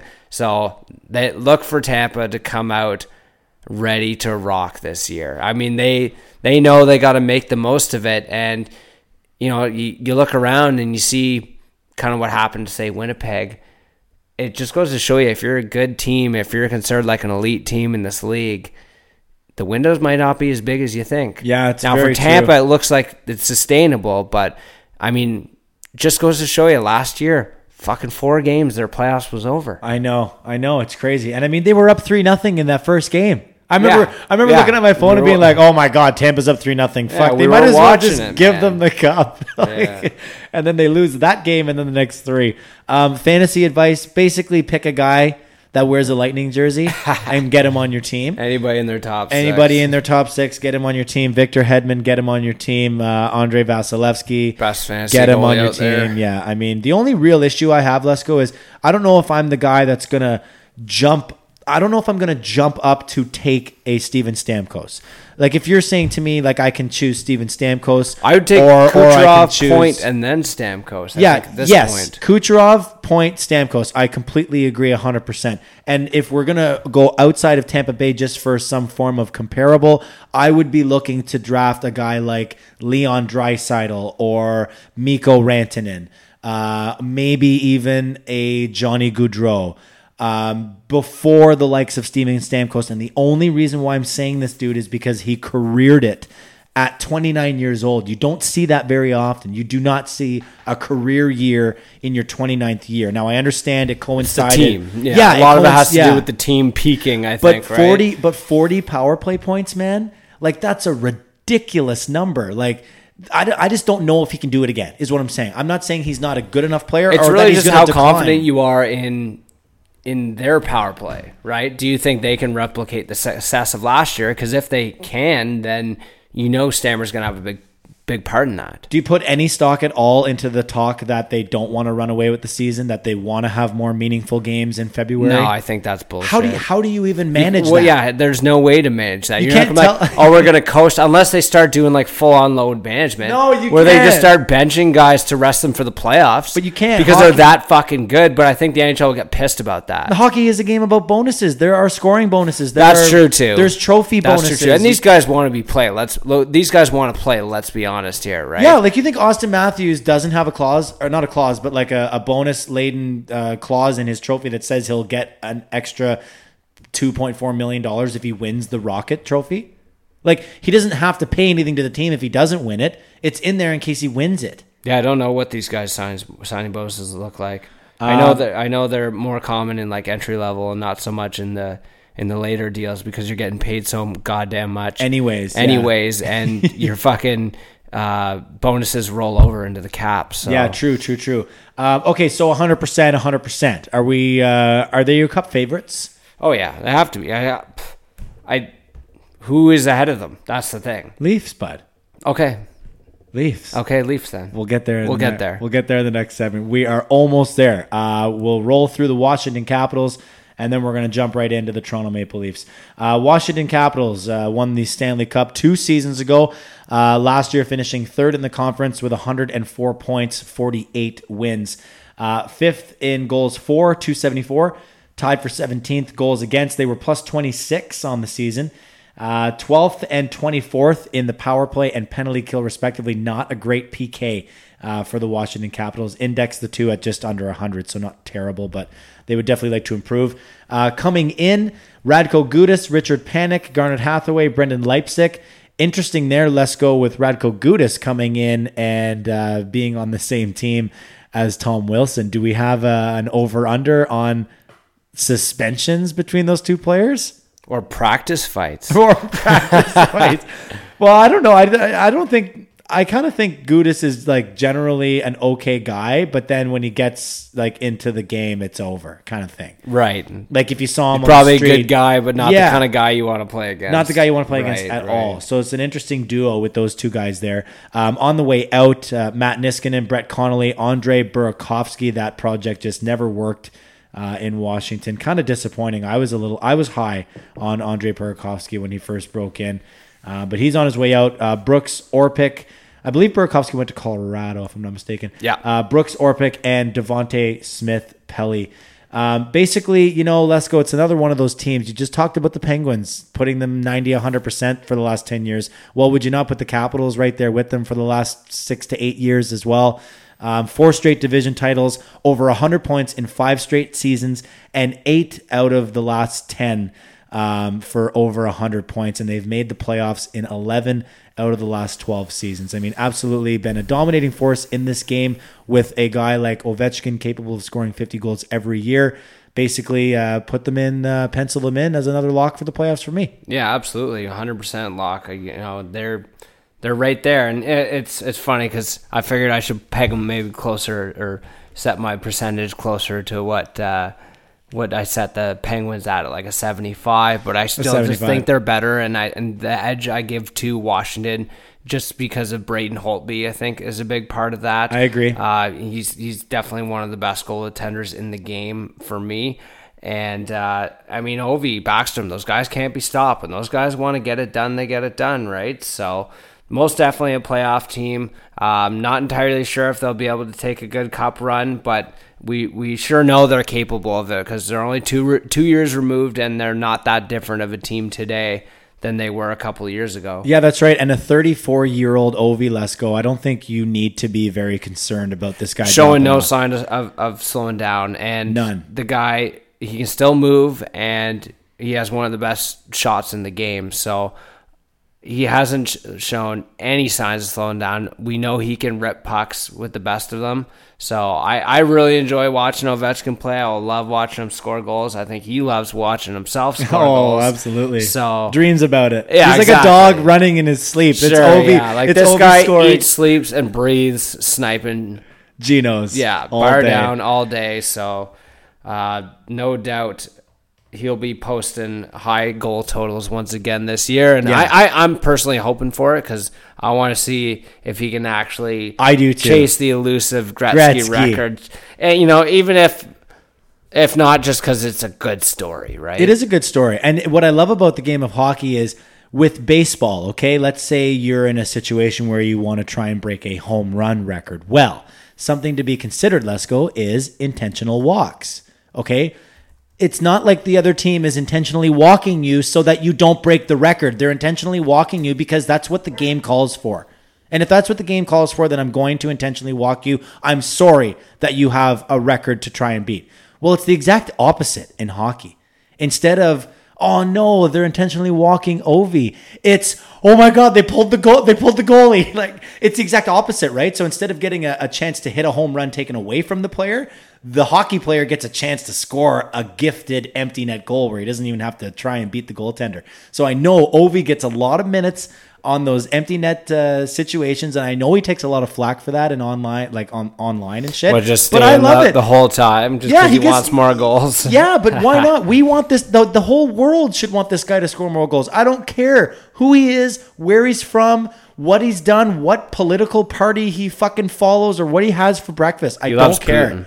I just want to see the guy score some goals. That's it. That's all I want, and it's it's definitely going to continue for another season this year. I feel no ill effects of that of him uh, not scoring as much this year at all. So I'm not afraid to uh, jump up and take him uh, with one of my first top five picks in uh, in any fantasy. So, are we done? Take a take a pause. Oh, you do? You want to take a fiver? Pause here. Okay. All right. Well, to uh, cue up a little, uh, cue up a little music. We haven't gone to break in a really long time, eh? It's been like, when was the last time we took a break? Well, we used to take know. breaks every episode. I was just thinking of doing like a clip, uh, an edit on this.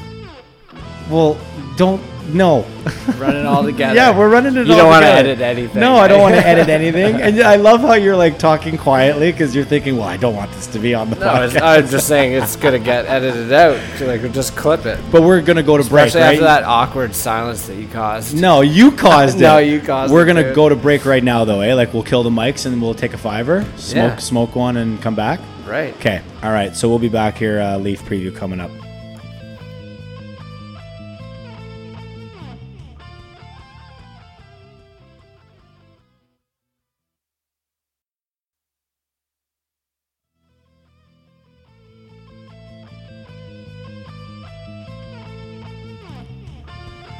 All right, we're back here. Uh, Pucks and Deep Podcast, uh, Eastern Conference Preview, episode 40. Uh, we're going to jump right into the uh, comprehensive Leafs preview, and this will be basically courtesy brought to you by at Let's Go Adam. And Adam, I did I did my uh, regular stuff that I was doing for all the other Eastern Conference teams, um, so I have a little bit of insight. But I see you've got lots of uh, lots of notes, so good job here on the prep, and I'll kind of let you be the uh, the speaker on this one. Where do you want to start with the uh, Toronto Maple Leafs? Hundred point team last year, forty six wins, fifth in the conference. Where do you Man, am I excited. I know it's so good. I talked about that last week. I said I can't wait. I can't wait. yeah, I'm real excited. You know, the boys are back tomorrow, finally. Uh, really interesting training camp this year, though, for the Leafs. I mean, there was a number of roster spots up for grabs. I mean, they have a entirely revamped bottom six, entirely revamped defense. I mean, especially out of the contending teams or like the, you know, the the higher ranked teams in the NHL, not many of them see this kind of turnover year over year. And you look at the Leafs having, you know, five new defensemen. I guess if you, uh, you know, four, we'll say when Dermott comes back. But look at the changes we're going to see here, and and you got to give credit to Kyle Dubas and the Leafs management for really putting their their stamp on this team and and kind of finding finding what they're looking for. Hopefully, Yeah, I mean, basically, dude, we talked about this when the season was ending last year. What I'm talking about is what we were hoping to see, and I remember vividly stating that all I all I really wanted to see was the Marleau deal gone and the Zaitsev deal gone. and I can't believe it, and it actually happened. You know, it came at a price. Okay, the first round pick is is definitely a price, but it's a price that you pay to win a championship. Okay, look at look at what What choice did they have? well, look at what the right? Raps look at what the Raps did. right. What choice did the Leafs have though? I mean, they needed that cap space. No, you're right. They needed At the any means space. necessary. They had to. I mean, even if it meant ditching a legend like Mar- Marleau, they had to do it, and that's a tough decision right there. off to Carolina. But Off yeah, you're Carolina. right. The turnaround is good, and I, I like one of your notes in there. I hope I'm not like going out a turn or or taking your thunder, but I like the team on paper better this year than I than I did last year. I think the team, as I'm looking at their cap friendly here, I'm seeing these players down the list, and there's not a lot of like me going, oh Jesus, you know, everyone is is going to be contributing. I believe. I don't think, you know, I talked to this with uh, a Leaf friend of mine not that long ago. I said basically what makes me really excited for this year is I'm excited no matter what line comes over the boards, even if it's our fourth line. I'm excited to see what those guys can do. Whereas I feel like for most of my life, especially as a Leaf fan, but for for most other fans too, Lesko, it's usually only one or maybe two lines where you're kind of watching the game and you're like, okay, just put. When the just rest of the time you're shitting yourself when they're on the yeah, ice. and you're like, just put Yeah. the other line on. Yeah, exactly. You're freaking out. And I mean, you look at the Leafs lineup last year in comparison to what it is this year. I mean, Matthew started the season with friggin' Patrick Marleau and Tyler Ennis on Tyler Ennis. each of his wings. So this is a drastically different Leafs lineup right now. Uh, you got Johnsson and Kapanen in the top six, which I really like to see because I think they're both players that are fully capable of taking on those roles. Um, one of the questions I kind of had there was, uh, what do you think it, when Hyman comes back? Does Kapanen stay in the top six, or does Johnsson stay in the top six, or do both of them stay in the top six? I, I have to believe that it's going to be one or the other. And I, I think the reason why I'm leaning towards Johnsson is is strictly because it, it creates the separation in the lineup for Babcock to more effectively use Kasperi Kapanen in a penalty killing role. Right. Excuse By me. moderating his overall minutes. minutes yeah overall Right. minutes okay so he's gonna he's gonna get an additional you know minute 40 to two minutes in in, in penalty kill time over the course of, of a game maybe a little more if there's more penalties taken whatever. Um, so you might you might be able to say okay well I can take a few shifts away from the player. And you know what dude? Maybe it's even uh, some form of flip flop between the two of them. Like maybe those two players become interchangeable on their respective lines to the point where you feel comfortable putting Kasperi out or Andreas Johnsson. I know they play opposite sides, um, but you know I feel like it might be an opportunity at least for the coaching staff to say, well, we can we can do some in-game fiddling, not a lot, but a little bit to help moderate minutes. Yeah, I can see those guys moving around a little bit. Uh, I guess I wanted to go through some of the Matthews stuff. It was kind of weird, I thought, last week that we had that story kind of sprung on us in the afternoon, but we didn't have all the information. And then I had to check in on it during the show last week. And then we got the incident report where, you know, kind of. I guess really changed the tone of this conversation and of the story. But uh, a couple of things that, that bothered me a little bit, um, you know, that I saw on Twitter and things like that, were the basically the conspiracies that people were peddling out there that oh the Leafs covered this up all summer and you know Dubas covered this up. I even saw people referring to uh, something Dubas allegedly covered up when he was GM of Sault Ste. Marie, and so but McKenzie and LeBrun actually came out and confirmed that the team basically found out the same time as the rest of uh, the rest of us did, and people actually were kind of reading into the fact that Shanahan had liked the incident report that was leaked online on Twitter, almost as if to bookmark it, I guess. So you could imagine the organization absolutely scrambling. Like that night when we finished recording, Auston Matthews was probably either in MLSE offices or on his way there. Oh fuck yeah, that's it. Yeah, that's what the boy. I think the boys were uh, overdrive were saying that. Eh, they were like, I wouldn't be surprised if he was in there at midnight last night. Like, Yeah, just getting get- getting coached. Getting coached and Yeah. getting a, a fucking strip torn off. well, him. he didn't get coached very well because his, his comments after were not fantastic. Well, I mean, you know, he's not pumped and he's fucking embarrassed as hell, right? You know, I'm and sorry or whatever. No, he didn't even say sorry. He didn't apologize. no, he which- I regret my actions. Yeah, and people and people bitch that he didn't apologize. Like he's not going to he's not going to incriminate himself, and he's not Yeah, going to admit guilt in anything that's before the courts. So that's just that's just lawyer speak. That's what you're going to Yeah. get when when you're when you're in a legal proceeding at this point in time. Yeah, it seems obvious. It is obvious. You're not gonna. Yeah, exactly. You're not gonna incriminate yourself. Yeah. hundred percent. But I, I got to think that, I, and obviously to put this back in the hockey context here, um, you know, a lot of people went to the captain stories because insiders were kind of uh, the consensus. It sounded like was Ma- it was Matthews was getting the captaincy. It was just a matter of when, and now all of a sudden after the Matthews incident, all we're hearing from those same insiders is that oh, we're hearing it was it's going to be Tavares and it's always been Tavares. So is this like? is this like a Leaf PR move here? Are they ma- trying to make a save as if like, oh no, it's we didn't change our minds, so to make it less of a story. I don't know, and if, if if that is the case, and they're giving it to Tavares now because of this situation, Isn't that kind of shitty though? For like I know it's not just because of that. Tavares is um, No, but it more than qualified and everything. yeah. But if they were giving it to Matthews, why aren't they? It would be because right, of the and, and if you figure it was, I shouldn't say it was common knowledge, but it was like I said, there was insiders saying that, and it was kind of being talked about a lot in the media.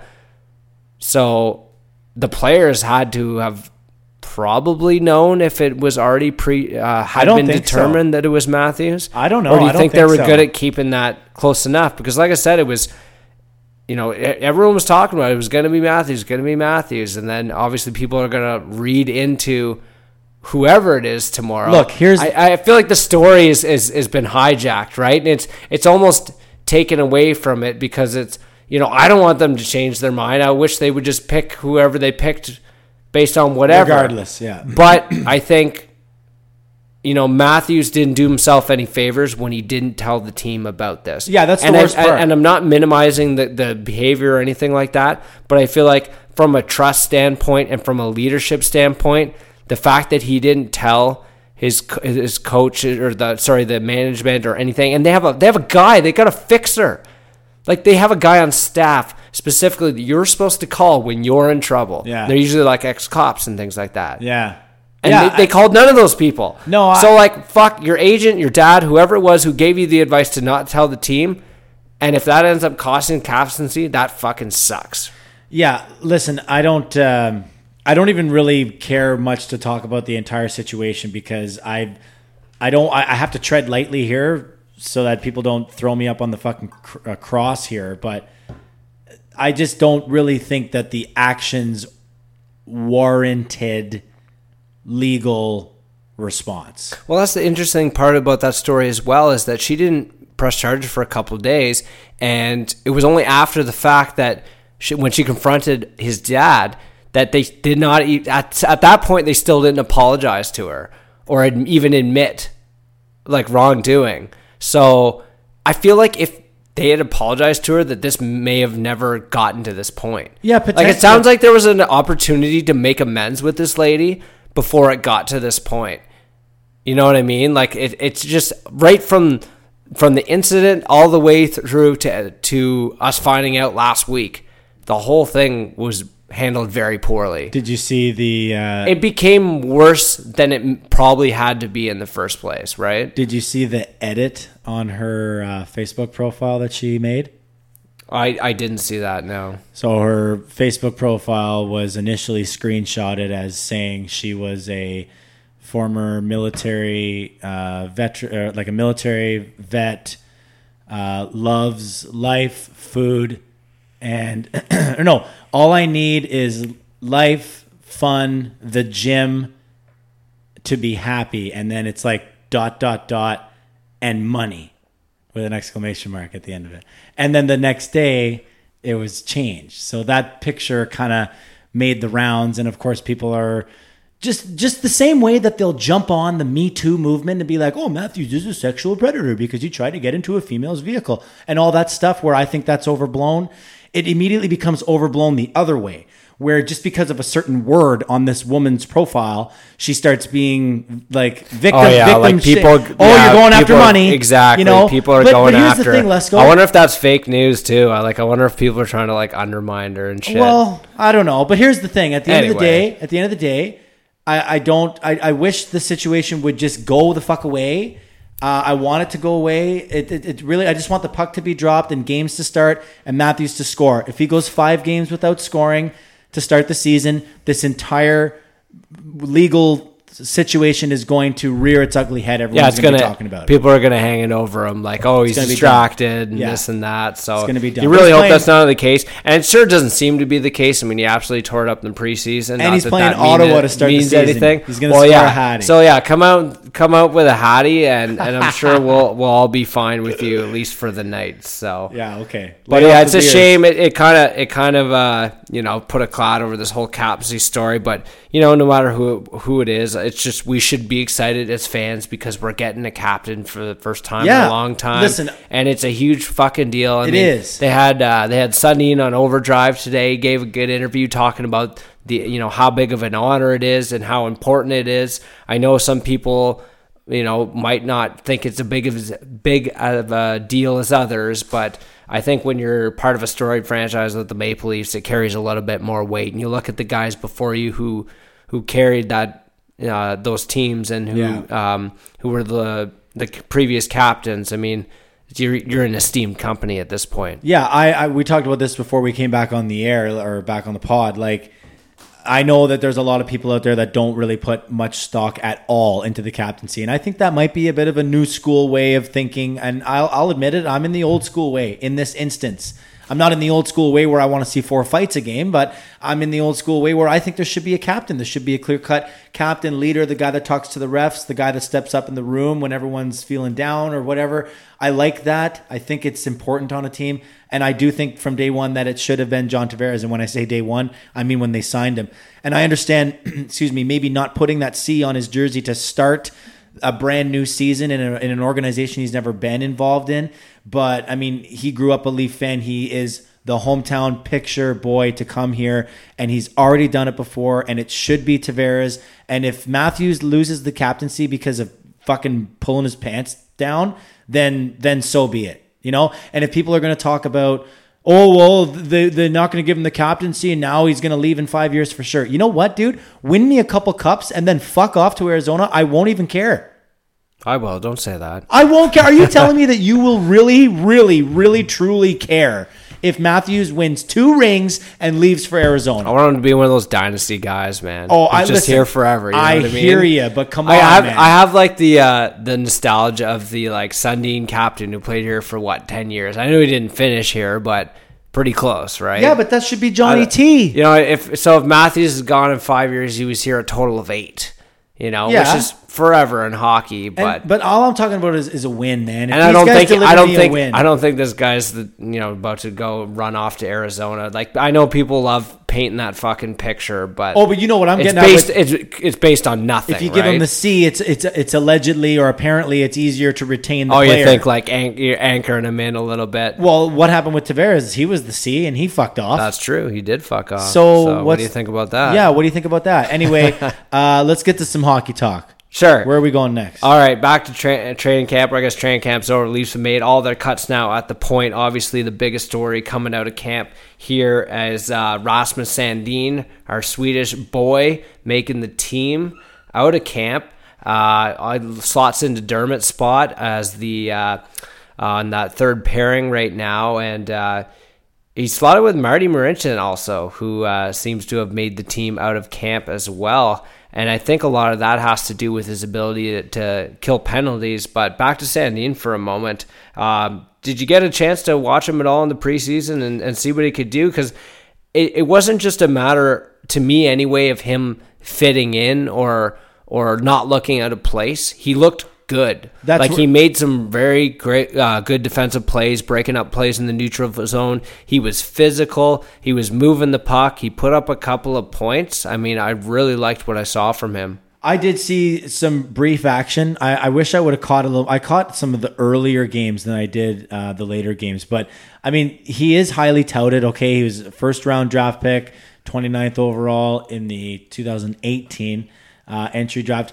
He's not a super huge guy, Lesko, but he plays a big game. Like he's only listed at 5'11.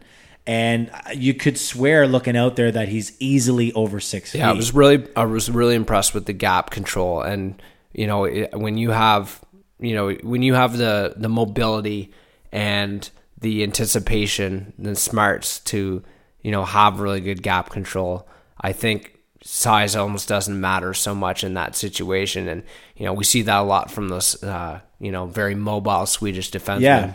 And you know there's a there is a Soo connection there too, right? Played in Sault Ste. Marie. Yep. 51 games in the OHL, got 45 points in 51 games as a defenseman, 28 points in 44 games last year uh, for the Toronto Marlies. So obviously a, a pretty uh, good defenseman in terms of, of production as well. I don't think that the Leafs are going to necessarily be looking for uh, production uh, from Rasmus Sandin, but um, you know anything that they can that they can get from the guy as long as he's serviceable, that's pretty much all they need right now. Yeah, and it's going to be interesting to see what happens whenever Dermott makes his way back into the lineup. Um, I know, obviously, he, he won't be. Uh, they're going to try and ease Dermott back in. I think in in, time, in terms of minutes when he comes back, but uh, he with them both being left shots. Uh, I'm not really sure how that plays out, but are you convinced that he's here for the season? Well, I think it, it could be a, a show me uh, stage. I mean, I don't know how many games are you going to give a guy an opportunity to show it to you. Yeah, I mean, they seem pretty certain that he's on the team, and and you know, at minimum, is going to be playing every game. I would assume until Dermott comes back, and then I I, I wonder if you're moving a you know potentially putting uh, Dermott on the right side maybe when he comes back in place of Marincin. Um, the other one I'm really interested in is the fact that Timothy Liljegren is on the NHL roster right now. Um, I know Myrtle was speculating that he believed that this was perhaps a cap move by the Leafs in order for them to get as close to the cap as possible. I think people were throwing around the number.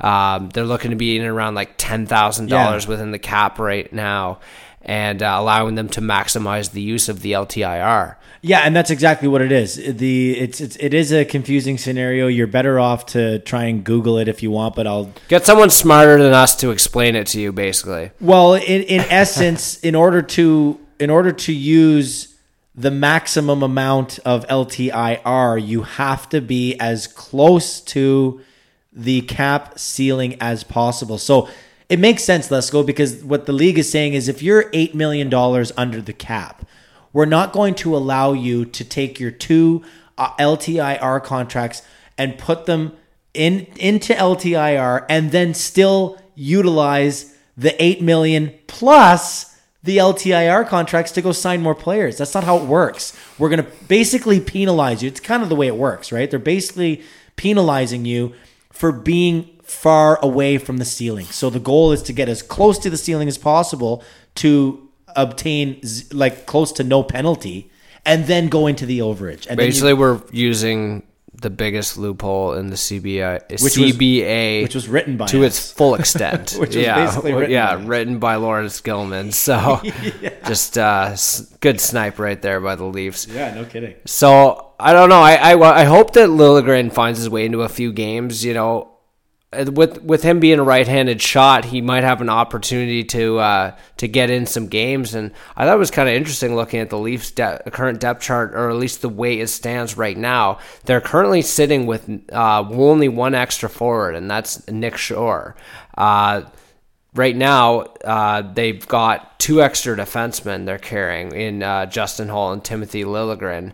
So I'm wondering if maybe in the early part of the season, these guys getting uh, some more opportunities to show what they've got.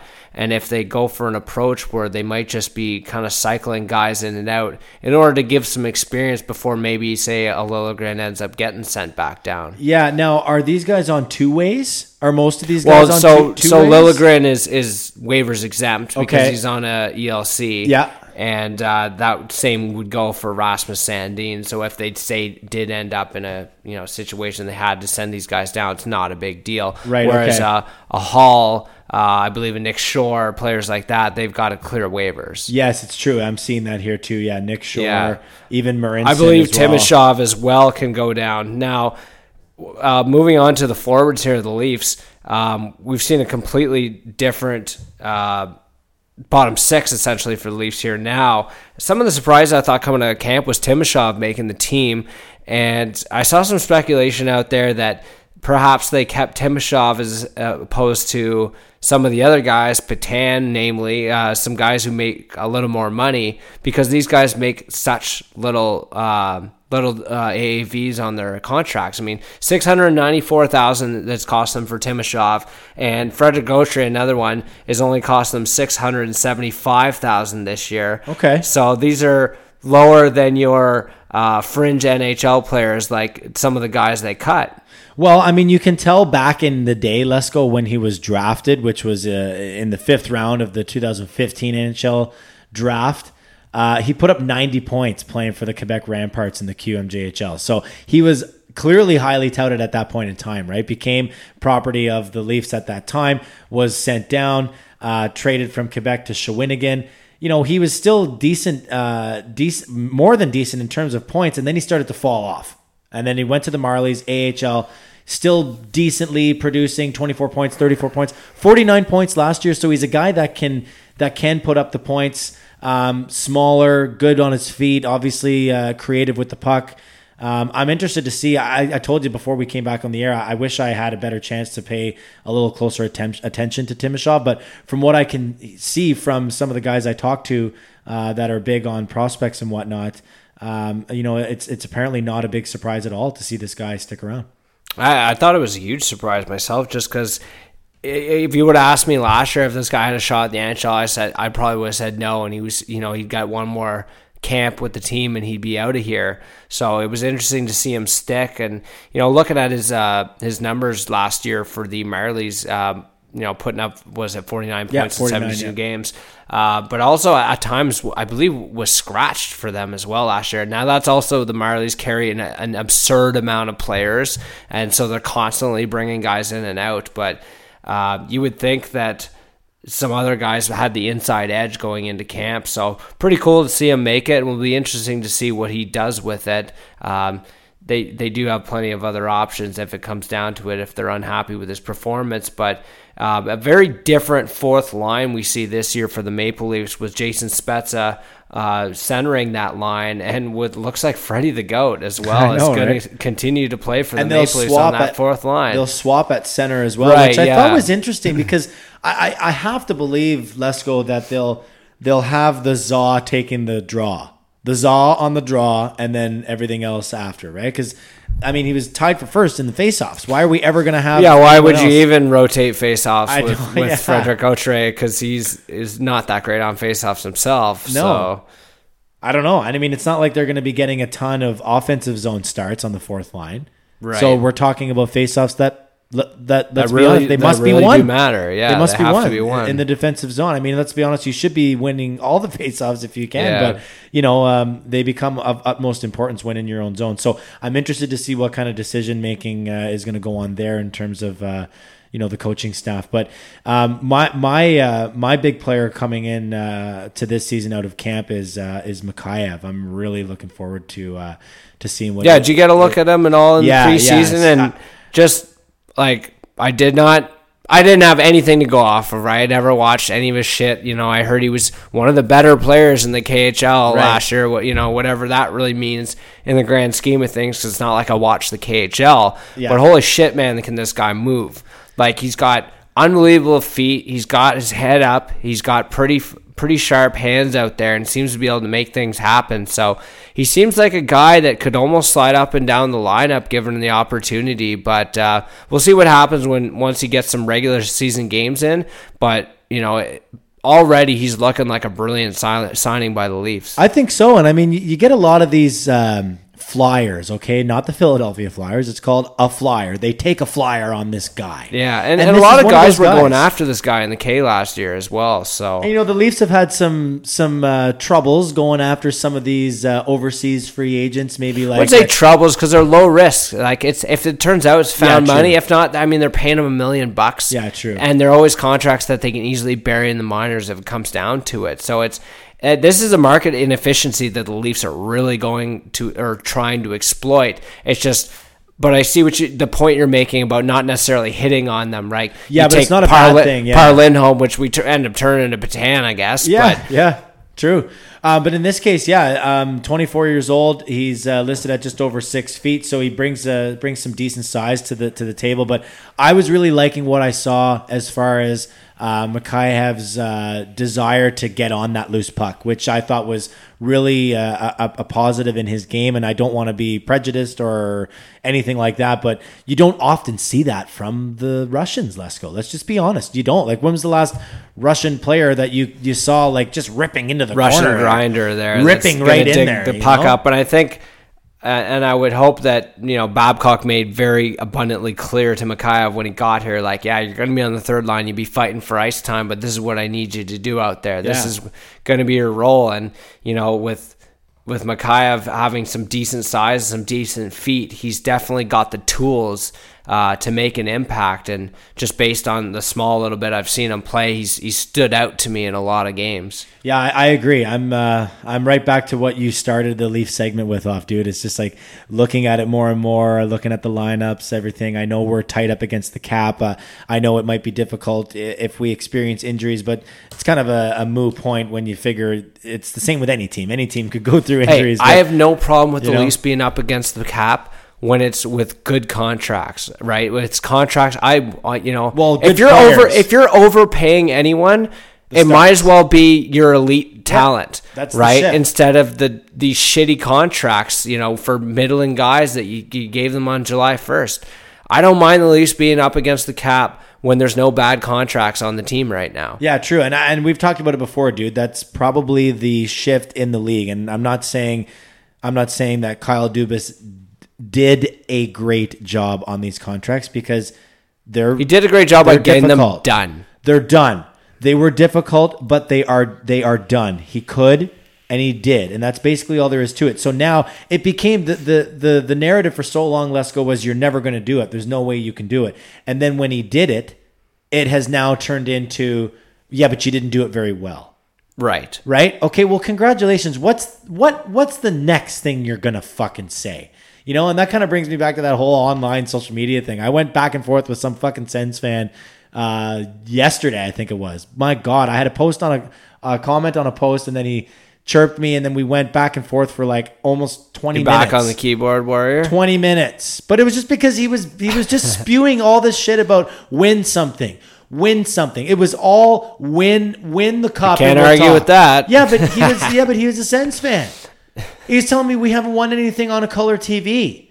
I said like bro, like you know, 67's a lot later than 1911 or 27 or what I think it's 1927. I, I, I, don't, know. I don't know how It's you just do, dumb. I don't know how you do that stuff, dude. dumb, I don't I don't know, how you like- do it. Well, if they come at me, I, I usually give time a day. I usually give time a day up for a little bit, and then and then and then it usually settles. This guy kept going on and on, like you got to win something. I said, bro, like you guys can't even fill the stadium when you play a fucking playoff game. Could do this shit all day, every day, right? Like, and then my other Sens friend, Sens fans, friends that listen to this podcast get fucking mad at me because I'm always harping on the fucking Sens online. I said it's not me. I don't go. it's not out just there- me. I didn't write. I didn't write the stories about the But I don't go out there looking for it. It's someone I comment and someone's like, "Leafs suck," and I'm like, "Okay, whatever. I don't care." And they're like, "Yeah, well, whatever." Like, You respond. That's where you're going wrong, right there. Ah, you you respond. That's why. well, I'm not a famous athlete, so fuck you. I can respond to whoever I want, Can't just pull down and I can pants. I can moon whoever I want. You can moon whoever you want. No one gives a fuck. Exactly. All right, bro. Where are we headed here? Uh, I guess the couple of questions like if so, what's the expectation? And like, I'm not just talking about from fans, but from management for this team. Is it is it compete to win the division? I'm assuming it's got to be right. Like it's Oh got my to be God, division it's- or bust. It's it- got to be Eastern Conference or bust. It's cup or bust starting today. right. And that doesn't mean, oh, fucking Coleman says they're going to win the cup. That's what happens. No, it's just cup or bust. It means we're time, we're primed. We're primed to win. That's it. It doesn't mean we're going to. I think we will within this Yeah. window, whatever the window is you want to call, maybe five years. I think five years is a safe window. I think that's the expectation going into the season for sure. And and why shouldn't it be? They feel like they they've have the tools to do that. Um, I think the expectation could change if, say, the defense core doesn't play out like how they envision it. true. Yeah. and let and there could be you know there could be some growing pains. I mean, we haven't shown any sign of it with the NHL lineup that they put out in the preseason. They've been outstanding so far. Yeah. but uh, But it is preseason. Yeah, exactly. When we see them get into some actual NHL uh, games here, um, you know, there could be some bumps in the road. There could be some adjustments, but I, I, I feel like that shouldn't change management's expectations on the team either. No, but as a as a fan of this team for my whole life, it's time. This year it's time. In 2016, it was really exciting, and we were up against Washington, and oh my God, we almost be oh, you know, it was exciting. So exciting. I guess the question from a fan expectation is that how many playoff series wins does it take for you not to be angry after they get eliminated? well, well, well, one, which is Right. which is contradictory to what I just said. Right, but, But I, given what we've gone through, what we've gone through, yeah, one is yeah. fine. Right. Okay, one is fine given what we've gone through. but because it's progress at least. but it's still a failed season. It's still a failed season. It's still not good enough for sure. I agree with you on that. But it would, I guess it would be like, okay, well, at least they're they've made progress. fine, but let's. I mean, uh, in the grand scheme of things, is it a lot? No, but I think from like a mental and experience standpoint, it's a lot. Yeah, fine, but- because it's your mindset's totally different in the second round than I it is agree. in the yeah. first, right? But look at it. Look at it from a chronological standpoint. In 2016, we were up against Washington. We we had no business being there apparently, but then we really fought tooth and nail, and it was an exciting way to go. Very exciting. No one even cared that we were out. Like I wasn't mad that we were out. It was right, incredibly you were just exciting. grateful. Then the next year, okay, second year for these kids. We make the playoffs again. We face the Bruins. It's going to be a tough task. We go down. We're not really in the series very much the entire time, but somehow we force a game seven and we lose it. Okay. Again, very exciting. Not sure how disappointed you should be after that. Then we go into last year. It's now time to win a series. You've lost twice. They were both acceptable losses. No one's putting you up on the cross for it. But now it's time to win. And we lose. We had a chance to win at Two home. We had a chance opportunities to to win, win at home. series. Which means Two the, Which means the whole home ice advantage thing goes right the fuck out the window because we had it. We had home ice advantage. And we still lost the series. That was a disappointment. That was not acceptable. I, I don't believe that that loss was acceptable as a fan. Even though I'm believing we are a cup or bust, I believed it last year. I believe it this year. I didn't believe it against Washington in 2016. I didn't believe it in 2017, the first year against Boston. But but but last year and this year, I am fully on board. I'm not saying that we're going to win the cup. I'm just saying that we can, we can, and we will. I knew you were going to tack on the we will kinda part on the I end kinda there. had to. Fuck. No, that well, I mean, obviously it'd be fucking amazing, but I don't even know what I would do. I would have to take a week off work. I, that I've always thought about that, and it's like I I don't think I would have or anyone would have- probably have enough holidays to like Celebrate. to celebrate as much as you'd be celebrating and be so in the zone, and think of like how frequently you would be I dude, I, watching hockey games, staying up late, overtime, friggin' boozing, all that stuff. Like it would be, it would be a, it would be a trek as a fan, a diehard fan, to make it through to the Cup Finals. I don't even know. So- like, well, you better get ready. That's what I keep. just want telling- to get in on the excitement, right? I kept But- telling I keep telling my Leaf fans. I every now and then when I see a couple that I haven't talked to in a while, one of them actually just recently messaged me on Facebook. Hey, I've been listening to your podcast. It's great, and thanks, man. You know, he goes, uh, "Yeah, Leafs are looking good this year." I said, "Yeah, are you ready?" He said, "What do you mean?" I said, "Well, are you are you ready? Like I've asked you this question before. Are you are you ready? Like, are you even ready for the team to win?" no one seems to be really ready. Even No, because we have no idea what it looks like. I know. we have no idea what the ex- experience is like, and and you know, in my adult life, I haven't seen them win a playoff series or even go deep in the playoffs. And I remember how exciting it was as a kid. I know. you know, and how crazy of a feeling that was with was. no booze or joints. Yeah, and I couldn't imagine how excited you'd be this time anyway, and just considering what we've been through, right? But All right. Listen. Anyway, well, let's, that's- let's move on. What, sure, what- yeah, what we'll else we fire off a, a couple things here. Um, I want to just talk quickly about the back of goaltender situation. Looks like Hutchinson's got it. He's basically de facto, Mm-hmm. I guess, because Neuvirth couldn't play or wouldn't play or whatever. That Babcock really sewered him on that one quote, and then the next day he was gone.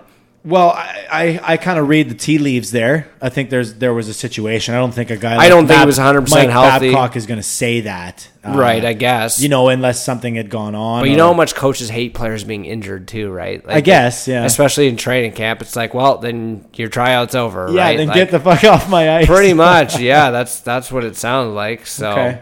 uh, I I wonder if you know they they keep an eye on the waiver wire. A few guys have been tossed around lately, the, but I think given their cap situation right now, and obviously because they haven't had an opportunity to, uh, put their guys on LTIR. I don't think they're in a position to pick up anyone on waivers at the moment. No. So I think it's it's going to be uh, you know Hutchinson's it's going to be Hutchinson. He's going to get his chance, and I think they're hope, hoping he can shoulder a decent load uh, this year in order to maybe bring down Andersen starts a bit. But as we've seen in previous years with the Leafs, he's definitely got to be on a short leash. Yeah, I mean, I I think Hutchinson is good enough to answer your question in the prep. I think he's good enough. I think he's serviceable. The team in front of him is a good team. They are going to score some goals. If he's going to give up three, I'm not worried that the Leafs are going to be able to score four. Um, I think it's going to be incumbent upon the players to understand what is required of them on on those given nights where maybe it's a back to back and Hutchinson starts the second night. You know, these players are going to have to dig a little deeper. And Uh, if they can just get better at, at suppressing shots and team defense, I mean, that's that alone will will lighten the load on Andersen and on Hutchinson and make it easier for him in his starts for them just to you know keep uh, keep the puck on the other team's end and, and you know keep pucks away from the net because Well, it's the best way to defend. I mean, they gave up a, a million fucking shots last year. Yeah. I mean, uh, Andersen had I think one of the uh, highest amount of shots faced in the NHL. I know, I had him in the pool. Exactly. Like, I mean, that's that's going to be one huge aspect of, of improvement, hopefully for the Leafs. And again, it's going to be a real test for the new defense core. Yep. I mean, I'd like to see uh, sub 60 for Freddie. My fantasy team would, would like it to continue at 60, 65 Yeah, of course. starts, but uh, the fan in me would like to see it dip down. So, uh, you know, you're you're thinking 20 to 25 starts. I had Hutchinson pegged for 23. You know, I'd love to see 23 starts for Hutchinson and similar to, uh, you know, the the uh, backup in Tampa Bay, whose name eludes me, Louis Domingue, who had a fantastic record of like 19, four, Yeah. four and three, Barely lost. or something like that because of how good his team was. I don't think it's going to be that easy for a guy like Hutchinson, but I don't see why if he gets 23 starts, I don't see why he can't win 14 of those 23, you know, and really give us an opportunity. But I, as I mentioned earlier, I think he's on a short leash. I mean, say, you know, f- through his first, I don't know, say seven or eight starts, and he comes out with a, you know, above 500 record, but is posting like an 888 or something. Like Sparks? he gone. yeah. They're, they're gonna have no patience for for shitty back goaltending. They'll do what they have to do to make make the right moves. Here's my here's my big gripe of of the goaltending situation and the way Mike Babcock works it. Hey Mike, maybe start Hutchinson on some random Wednesday games where you're playing a shit team. It doesn't have to be the back to Only back to back. and that's, well, that's it. and I think that's the idea and what they want and, what they wanted last year, but couldn't get out of Sparks. They, they didn't feel confident enough in playing him in any other situations. But um, I think part of the other point of that is if you're giving them the second half of a back to back, say especially on one on the road against a tough team. You're not exactly giving them a good opportunity to win. no, you because the team is already tired the from team's last already night, tired, man. you know, and might be giving up 40 shots on you. Yeah. But I mean, that's that's definitely what they want is they want someone who can play more than that because if you want to give, uh, if you're actually trying to reduce Andersen starts, then you're going to need that. yeah, I agree. I totally agree. Um, yeah, where do we want to go next? What's up I don't know. Who do you think will lead the team in goals? Matthews. Okay, I I'll wanted to say Tavares. I'll though. take Tavares just Yeah. because he took Matthews. Okay. So who's going to lead the team in points then? Marner. I'll say Matthews. Okay. okay. Oh, you got Andersen too? Yeah, how many games will Andersen play? I am going to go strong at 57. I'm not 100% sold on Hutchinson. I'm going to say 62. Damn, fuck. You're going to be right.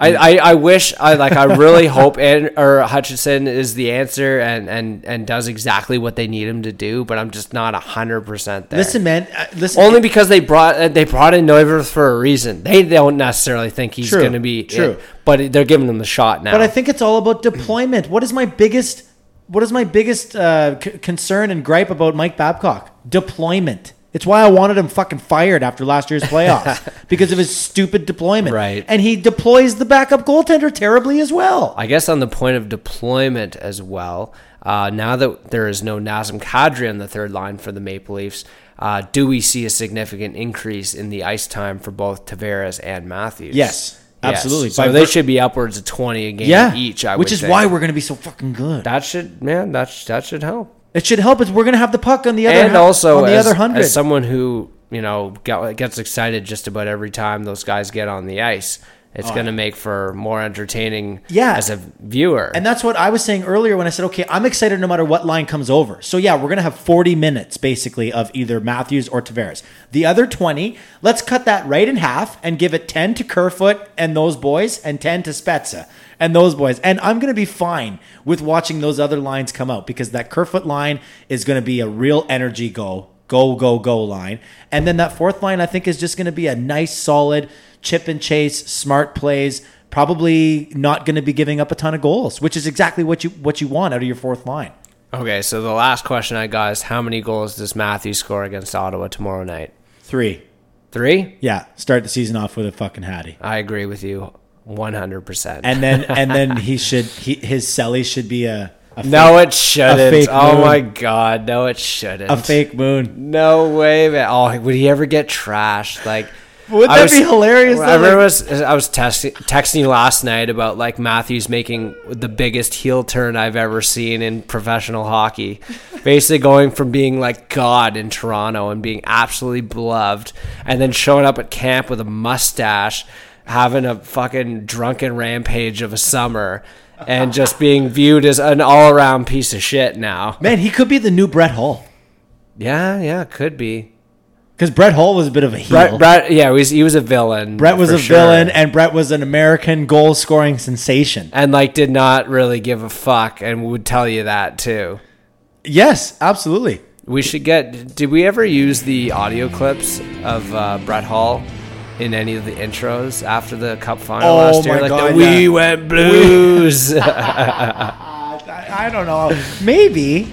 Maybe. I, don't feel like we I feel like maybe because there was something. There was one time when I remember one of our intros I know we had to have featured someone famous. I, I want the Blues to go deep again this year, just so we get more Brett Hull action and quotes and Well- mic time. Just give more mic time. drunk, drunken Brett Hull. Oh, he was loaded every game, man. Just having the time of his life. All right, so we're wrapping up uh, episode 40, uh, the Eastern Conference and Leafs preview. Thanks for uh, tuning in. Thanks for sticking with us for the entire time. It was a long episode, probably our longest ever. Uh, but we're shit. really looking forward to the season uh, starting. Let's go. Uh, the final question, the Nylander. 30, Oh, yeah. 30 or no? Yes. You're going yes? I'm going no. I think he's going to get 28. I think he's going to get 28. I'll take it. All right. So listen, thanks again for joining. Uh, follow us at uh, on Twitter at PuckPod, at Coleman42, and at Let's Go Adam. Season starts tomorrow. Quick prediction, final score. I'm going to go 5-2 Leafs. Goals from Matthews, Kapanen, and John Tavares. What do you got? Let's go. Uh, Leafs three nothing. Three goals. three Matthews. zip? Shut out Andersen. Oh, even said shutout. Oh, Now watch. Now watch. They're gonna get dusted for some reason. No, I think this is good. Playing Ottawa first game of the season and just mow them down and like get that going right off the Well, bat. Well, we struggled They with were them. terrible against Ottawa last year. Well, let's Terrible. see. Let's start off strong. No and- excuses, and they gotta be motivated against their old teammates. Just run them into the ground. It's true. It's a returning home, and we'll see you again next week, same time.